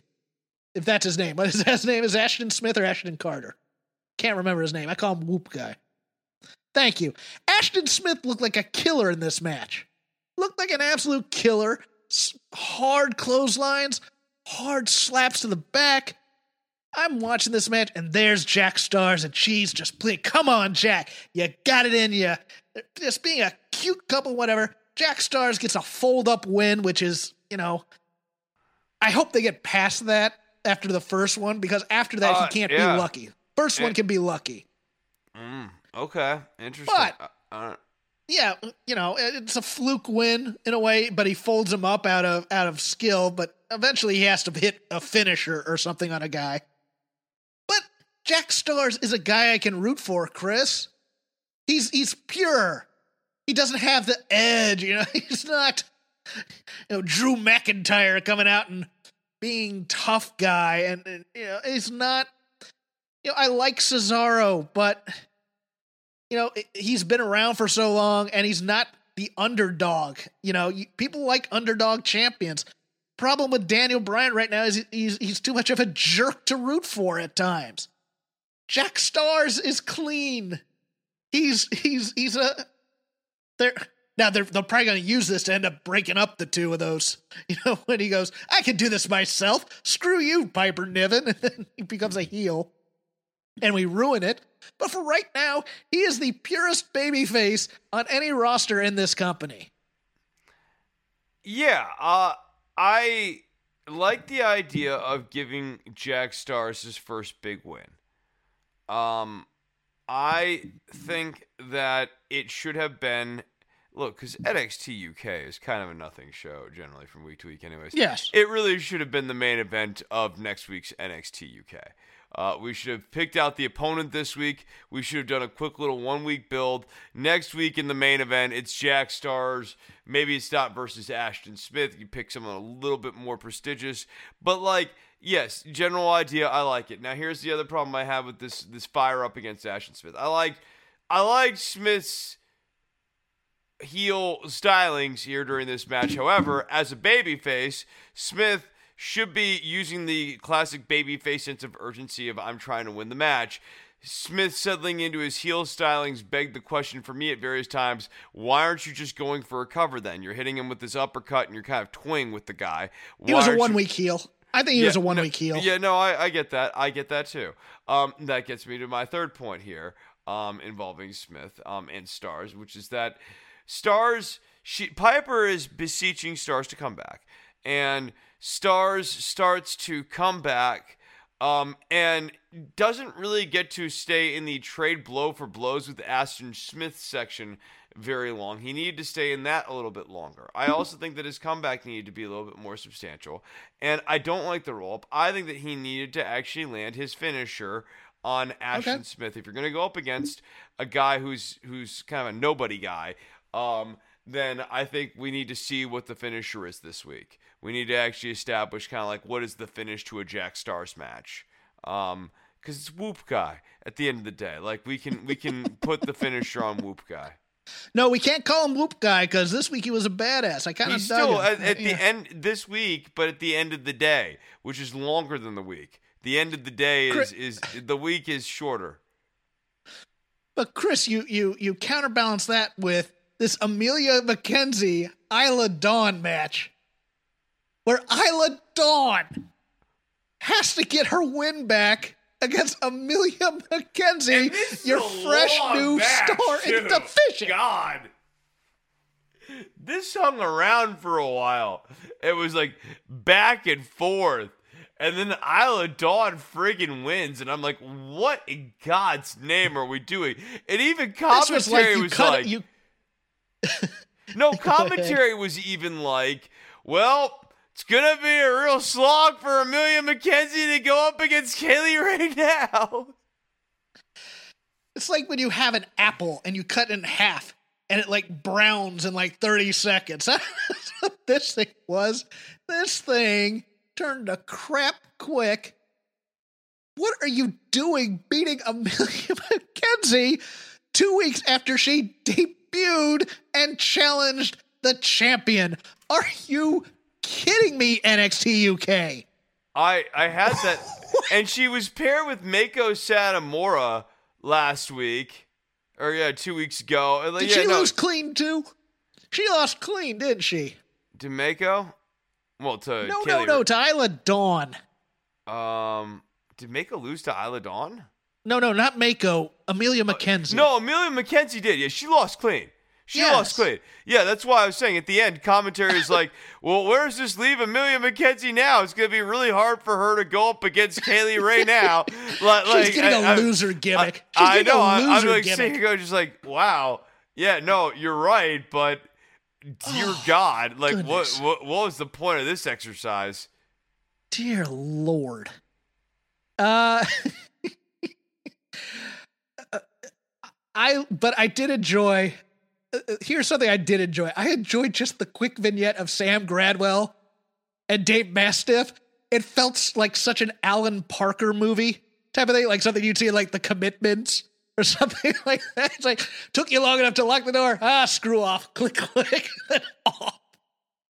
Just that very short, did not overstay its welcome piece of comedy. I dug it. And now there's Yeah. going to be a feud out of it. And I'm Yeah, cool with that. No, it's it's fine. It's fine. Uh, I I like I like Thunderbolt. I think Thunderbolt is funny. Um, it he he's funny. It's fun to see him irritated.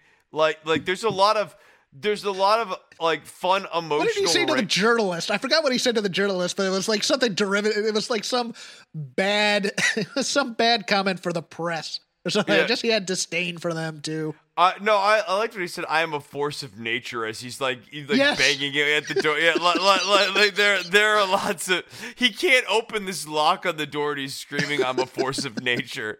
Like, I liked. I actually liked for a short time the uh the Sha Samuel part of the Noam Dar promo, where he gets emotional about that and starts screaming like he's actually and just Noam Dar just sit there, just yep, whatever. Mm. First week ever, I liked Sha Samuel. Yeah, no, he's fun. I'm I'm here for this Sha Samuel Trent Seven feud. I think that this has the potential to actually be fairly entertaining. The uh the Noam Dar talk show was interesting at least uh, too. I thought that was a pretty good week for vignettes in some ways. Uh him being put off by Gallus not letting him sit on the couch.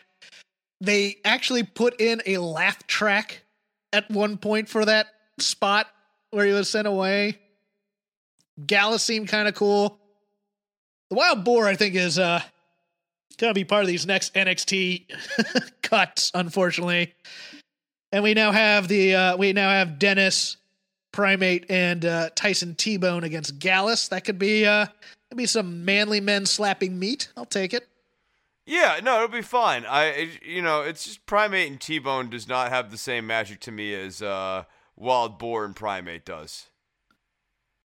Then I guess uh, well, not finally because I'm gonna do both matches, but I thought the uh, uh, the the the the the, the Saxon Huxley match kind of overstayed its welcome a bit, Yeah, no, it, it, it I definitely agree with you on that. I, I mean, look, especially if Nate- you're trying to get over the other guy. Right, remember the whole name. point, Nathan Frazer. Well, that's a bad Nathan sign Frazer, because because his name was supposed to be part of what was going to get him to the next level or whatever, and then he needed a new name to get to the. Yeah, no, I I think Yes. his this build on him has been kind of cruel in a way because it's like he was hotter when he was uh, whatever his old name was. Yeah, I was doing some kind of amalgam in, in there. Nathan Frazer, I forgot. Yeah, Frazer. Fra- ben Carter was. Ben I was Carter, thinking Nathan Ben Carter. Carter. Yeah, Ben Carter. I was thinking Nathan Carter, and that's not him. But so yeah, and then again for your main event, a feud that has gone on for three years. Yeah, and and Vince, the you know sits on his piles of money. Hawkins, this guy, multi-million corporation, trading stocks on Wall Street, can't can't reward two veteran hands who have been carrying the company, this franchise, and this brand on their back over the last decade. um, in an angle and a pairing that's been going on. As the recap video pointed out, two and a half years, two and a half years. Where were they on WrestleMania weekend? Hawkins, huh? Chris, Huh. What Chris, about whole Amir? story, What about Kenny? The huh? the story, the story of this feud is that Amir Jordan got turned on by his partner because he refused. He refused to break the rules. He was honorable. He was a guy who wanted to do it the right way. They right had way. pretty deadly right where they wanted him. They were about to win that match. You might not remember visually what that looked like, but that was definitely what was happening in your heart. Um, and then uh, Kenny decided that he wanted to cheat. So so we get to the one-on-one match. The match that's supposedly going to start the feud or whatever. We're at the dramatic moment where super white hot babyface Amir Jordan, the man who does everything right, he dances for the I love, love, of the, the fans. God, the dancing is fun. The dancing. he goes he has a chance to cheat. But no he's gonna he's gonna beat this guy the right way to show him and teach him a lesson. And he loses chris he loses because he's an idiot. And it's not he beats kenny and then kenny then beats the crap out of him and slams him with the chair and puts him out for a while because he hates the guy so much. No no no Kenny Williams gets a pinfall over Amir Jordan. Screw After proving you. his point that they should have cheated in the title match because they might have won the title if they had cheated. Yes. See, here's the lesson you should have learned, Amir. You should have cheated with me. And then we'd be tag team champions right now. But no, you had to do it the right way. And again, I get the winner's purse because I pinned you here. Thank you for proving that my method is also right and more profitable. Yet ah, again. What a dope. What an absolute dope. Any other thoughts on NXT UK? Because the only other thing I can think of is the Meiko Satomura thing and the Ginny promo, and both were fine. yeah, no, those are fine. I, I just gotta say, I don't I don't think Amir Jordan's main event material. Do you see a? Does Kevin Dunn see a ceiling in Amir Jordan? I, I'm just I see a bit of a ceiling here. Uh, you can't ship off a bunch of people into NXT UK to build up that brand a bit. It's Toni Storm doing these days, other than losing on the pre-show to take over. Bring her back too, while we're at it. Good lord, uh, this show frustrated me in so many ways, and yet I absolutely love the Jack Starz story. I know that's weird for a hard-bitten cynic like me. Let's go to NXT Mothership Tuesday night. Premiered. It was a fine show. Nothing, nothing that really got me though. What about you? Yeah, um, I think the Karrion Cross character is a little bit all over the place. Uh, I, I think that it's like, is Karrion a babyface and Scarlett's a heel? What happened with the whole manipulation angle that Scarlett was doing leading into Balor? Fall is a baby face. Prey is a heel. Is is that is that what we're doing here? no, no. I just think he was unfocused in his promo because he had to put over Finn Balor, and then once Yeah. he got past that, he was he was he was pretty good. I thought. Yeah, I, I just I thought that was a little bit of a mess. Um, I mean, like I think it's fine. Uh, but it's okay. You know, it's fine. Um, Do you have the results for this show in front of you? Yes, I do. MSK was our Let- first match here. Um, they defeat Drake Maverick and Killian Dane to retain their titles. The, they did not advance the Dane and uh, Maverick storyline, which is good. Uh, they they shouldn't at this point. Um, those, those guys. But they should- also didn't advance the Imperium and Dane storyline because the whole point was he was trying to recruit him. They just beat him up again. Yeah, no, it's it's uh it's strange. It's a strange thing. Like, well, they're all they were trying to recruit him, but like, was the recruiting thing kind of like a, a way of setting him up back back when? Oh, that that could be it too, but they never yeah, sold that. they never they never paid that off. Yeah, next, uh, um, do do do, uh, Roderick Strong uh resigns from NXT. Yeah, I haven't heard anything about any of this. Uh, I don't. Seems like it's an obviously angle. a seems like an angle, but I also don't think Marina is too long for the PC. Let's put it that way. So yeah, we haven't heard much of her doing anything uh, on screen in a while, and like they they since did under, not. since the underground, since Yeah. Raw Underground. That's right, that Raw Underground.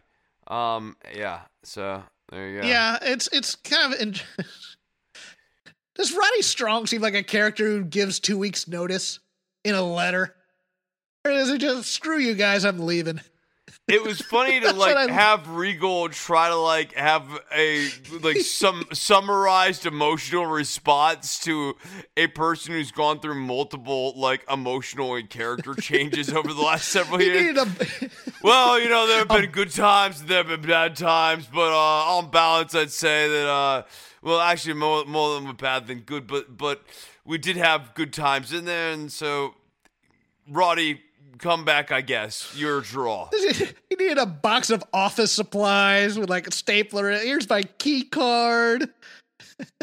I'm gonna miss the free parking here, boss. It was just so. here's here's a letter in a Manila envelope. As if he, Well, hey, Roddy, let, let, let's get together and we'll do lunch in a month or something like that. That'd be Look, really nice. make sure you go to HR for your exit interview before you leave. Tell us how we're doing and how we can improve. Like, well, don't fire people for for being overhead. How about that? just, just can I go to the cafeteria one last time and get those wonderful teas that we have and see what brand that is because I think I like that in my new life. Um, we had the uh, awkward the awkward cake from the rest of the office. That ju- they just stand. All right, Roddy, it was good to work with you for these years. So uh, next we had. I'm done. I'm sorry. Yeah, yeah. yeah. Next we had uh, Kamea and uh, Robert Stone backstage with Leah and Mercedes Martinez confronts them, wants all the money.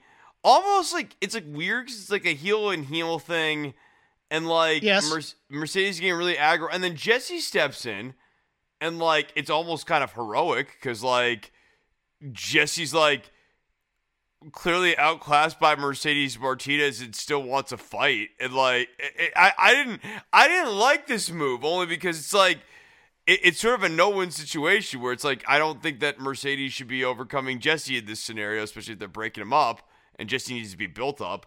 Um, and No, I also, well. th- she does though. Like, you, you gotta do, you gotta do something with her. Okay, let, let me let me cut you off there then.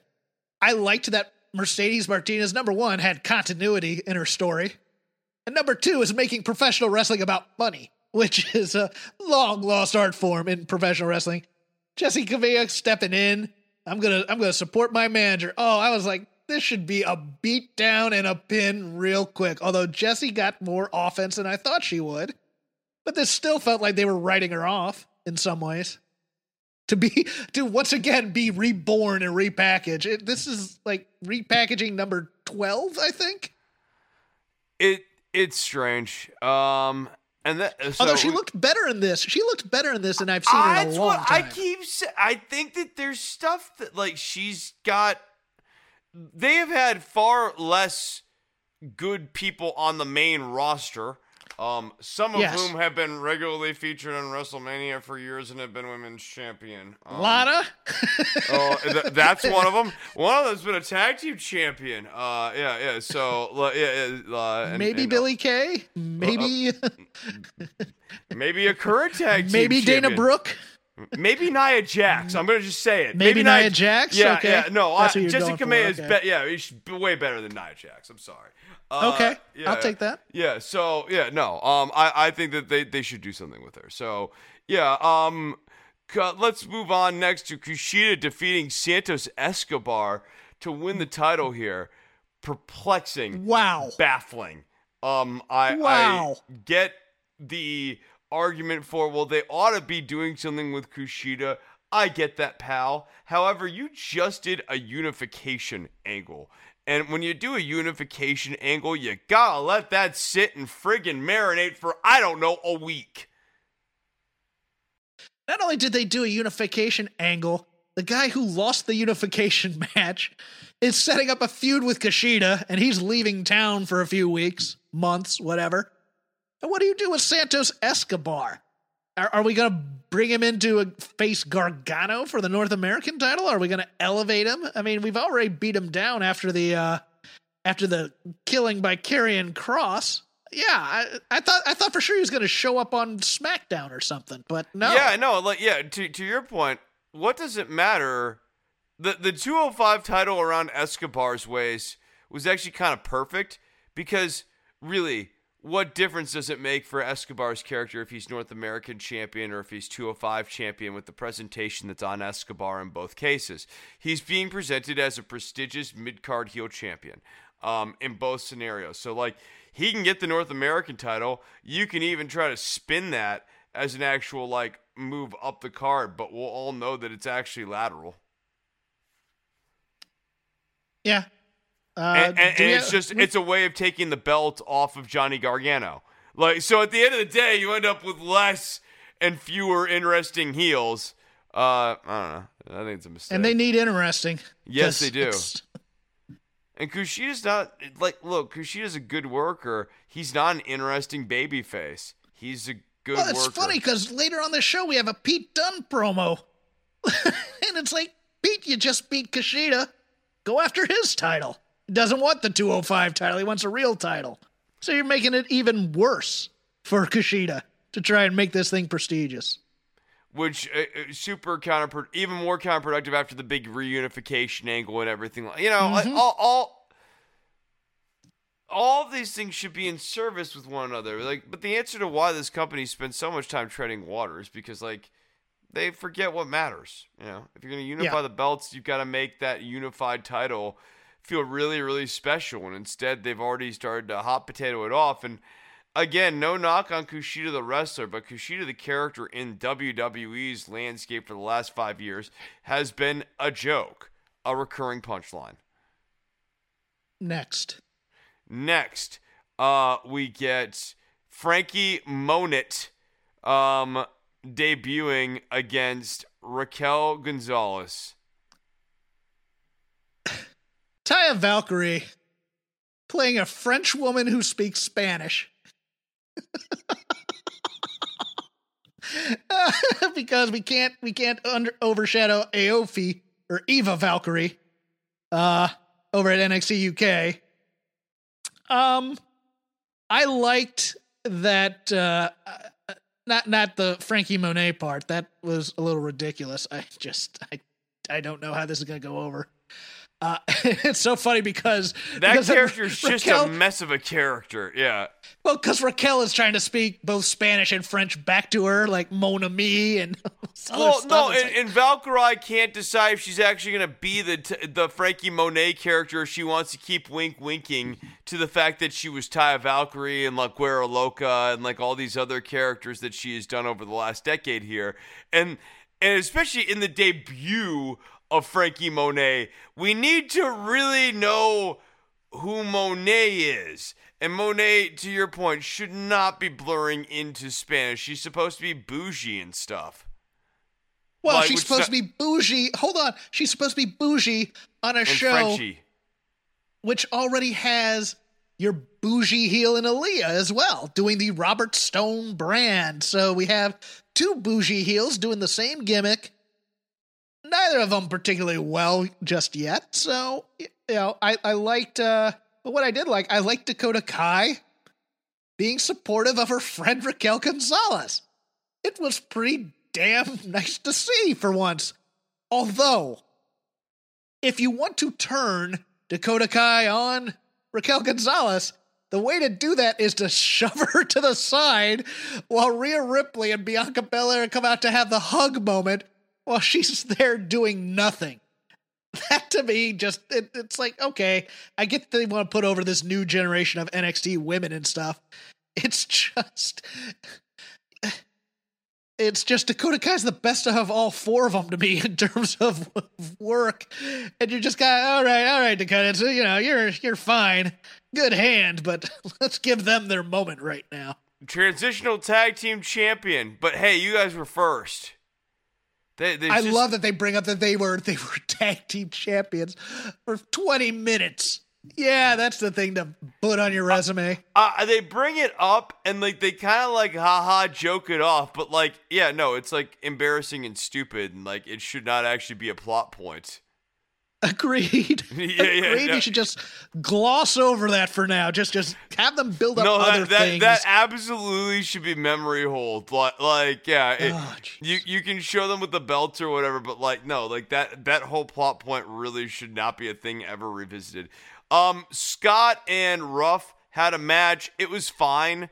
Um, what was actually interesting was the backstage afterwards, where after no, this Ruff, wasn't. it- I liked it when. Ruff was like, "I'm not done with you," but to, I know what you're gonna say.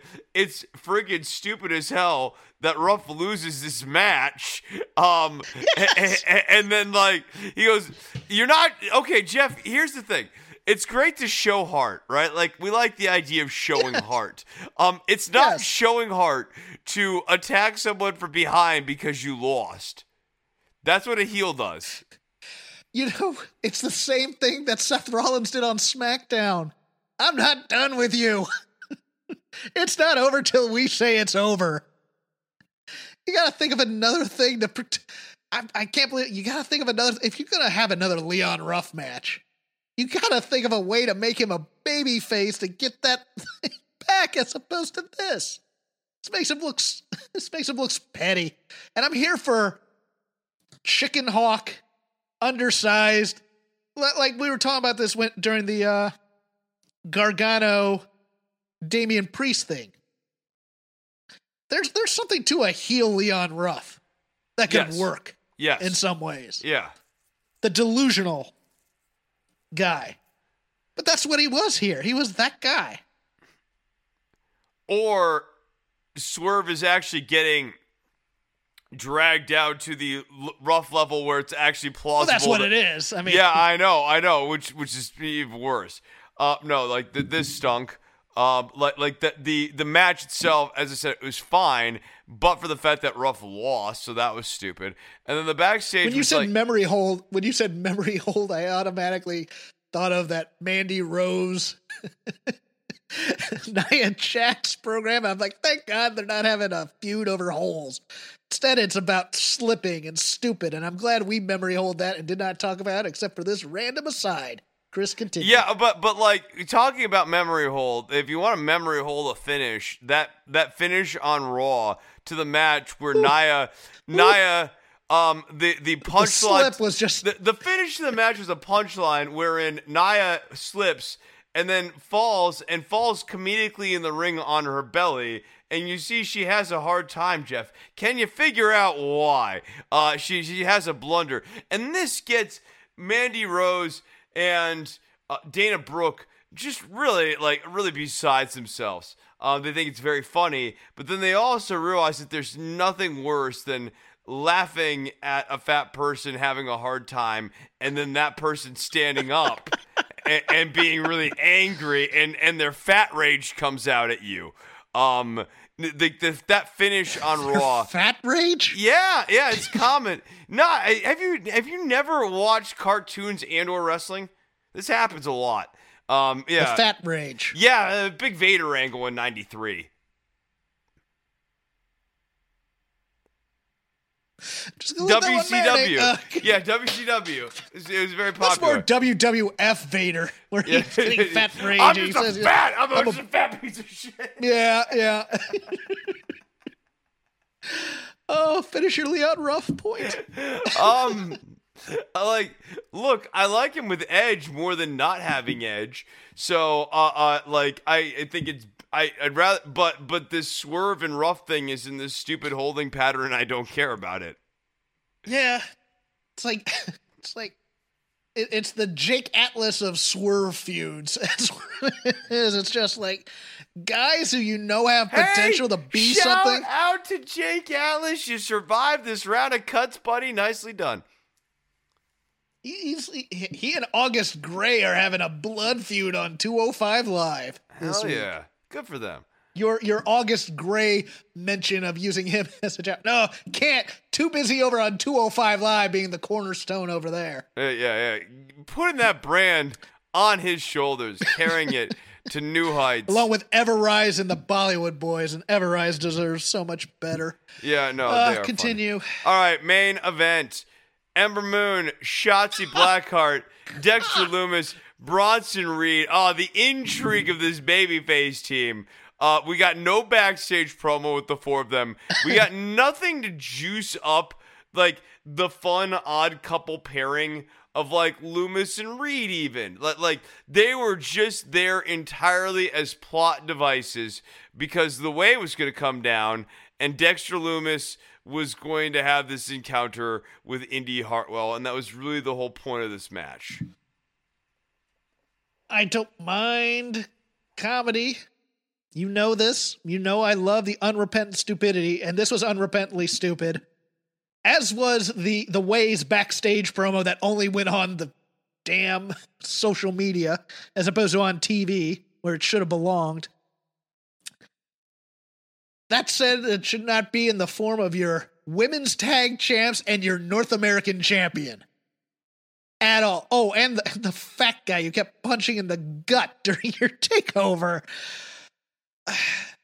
Indy was fine in the comedy thing. It's a little creepy in this day and age to do the act passed out so someone seduces you type of thing. I, you know, tug the collar a bit, even as an older gentleman who is used to crass storylines. The implication was he was rescuing her in a chivalrous way, and this is like a little bit of a spiral. The implication is they went backstage and they did it. That's the implication here because she Yes, winks but- to the but- camera. But, but it's Spinal Tap Smell the Glove. It's fine. It's the Duke Fame album cover versus the Spinal Tap album cover where they're forcing her to smell the glove. And instead, Duke Fame, he's the one who's being made to like smell the glove or whatever on their album. See, Indy, Indy's the one trying to seduce Dexter and like, so like, she she's in on it, so it's not like Dexter is like stalking her. It's almost like she's stalking him. Um, and, and that's no, their way of making it Jeff- okay.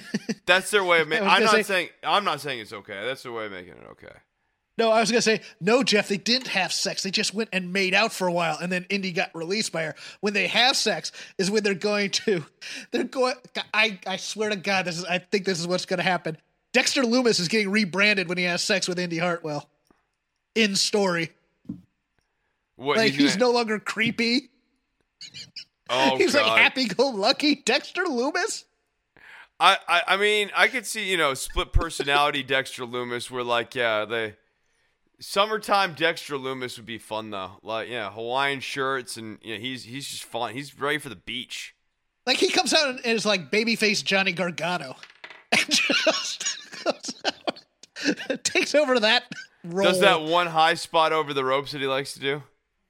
Yeah, I just, I just, it's. This just like wasn't much of an. NXT show though. uh, Like uh, on balance here, you had the surprise title change of Kushida winning, but like, how can you be really excited about Kushida winning a title at this point? Uh, the only title I'd be excited for him winning would be the NXT title, um, and that seems so impenetrably out of reach and so pointless to give to him at this point. Um, so this was really kind of a nothing show. Is it something that I should relax about that in the Me Too era we're having women act unconscious to seduce men? Or am I just being overly sensitive to the fact that if I brought that up and said I had no problem with it, someone would get mad at me?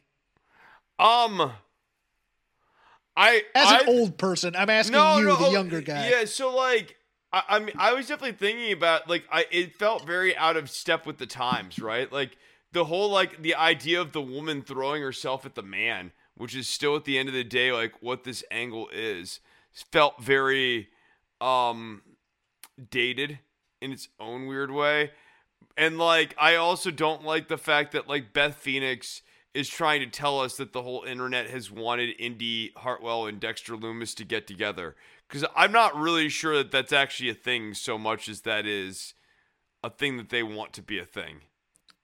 From a comedy perspective, is it funnier if Lumis acts unconscious, or is it more creepy if Lumis acts unconscious? I actually think To it'd be seduce funnier Indy. Be, I think it'd be funnier if Lumis was unconscious and Indy Hartwell brings him back, like, and she's the one who like, Yeah, like like she carries Dexter off, like it, it, like it. She unlike the rest of the way who are all scared of him. Indy's like not scared of him in the slightest. You know, like she wants herself. I don't know. We live we live in a world where a where a skunk can't be seductive in a cartoon anymore. So I mean, I, I yeah, I, I, so I'm kind of concerned about all that. I, I, I think again, you always go if they do it with taste, and I'm like, yeah, that's that's WWE's forte. It's comedy with taste. Oh yeah, no, I, I, I this is a tasteful company. I, I, I thought that a lot. I mean, you look back at some of the great Japanese themes through the years, and like th- this is a company that really understands the many different scales of Japan. For example, the pentatonic. The uh the way that their greatest female superstar in WWE history once was on her hands and knees barking like a dog to the president of the company.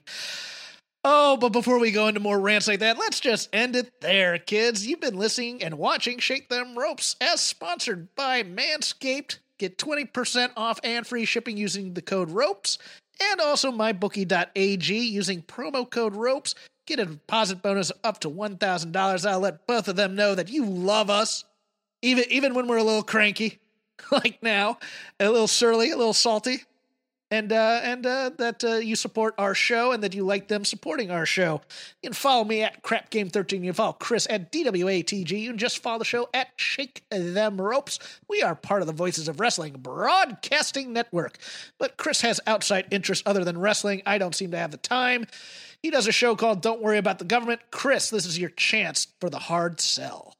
Don't worry about the government can be found on iTunes, Stitcher, and Spotify, and over at don'tworry.tv. Go and check it out. We are doing a little bit of an AV club thing here over the next several weeks. I'm going through documentaries, and if we can find interesting ones to talk about, we will do those on the show.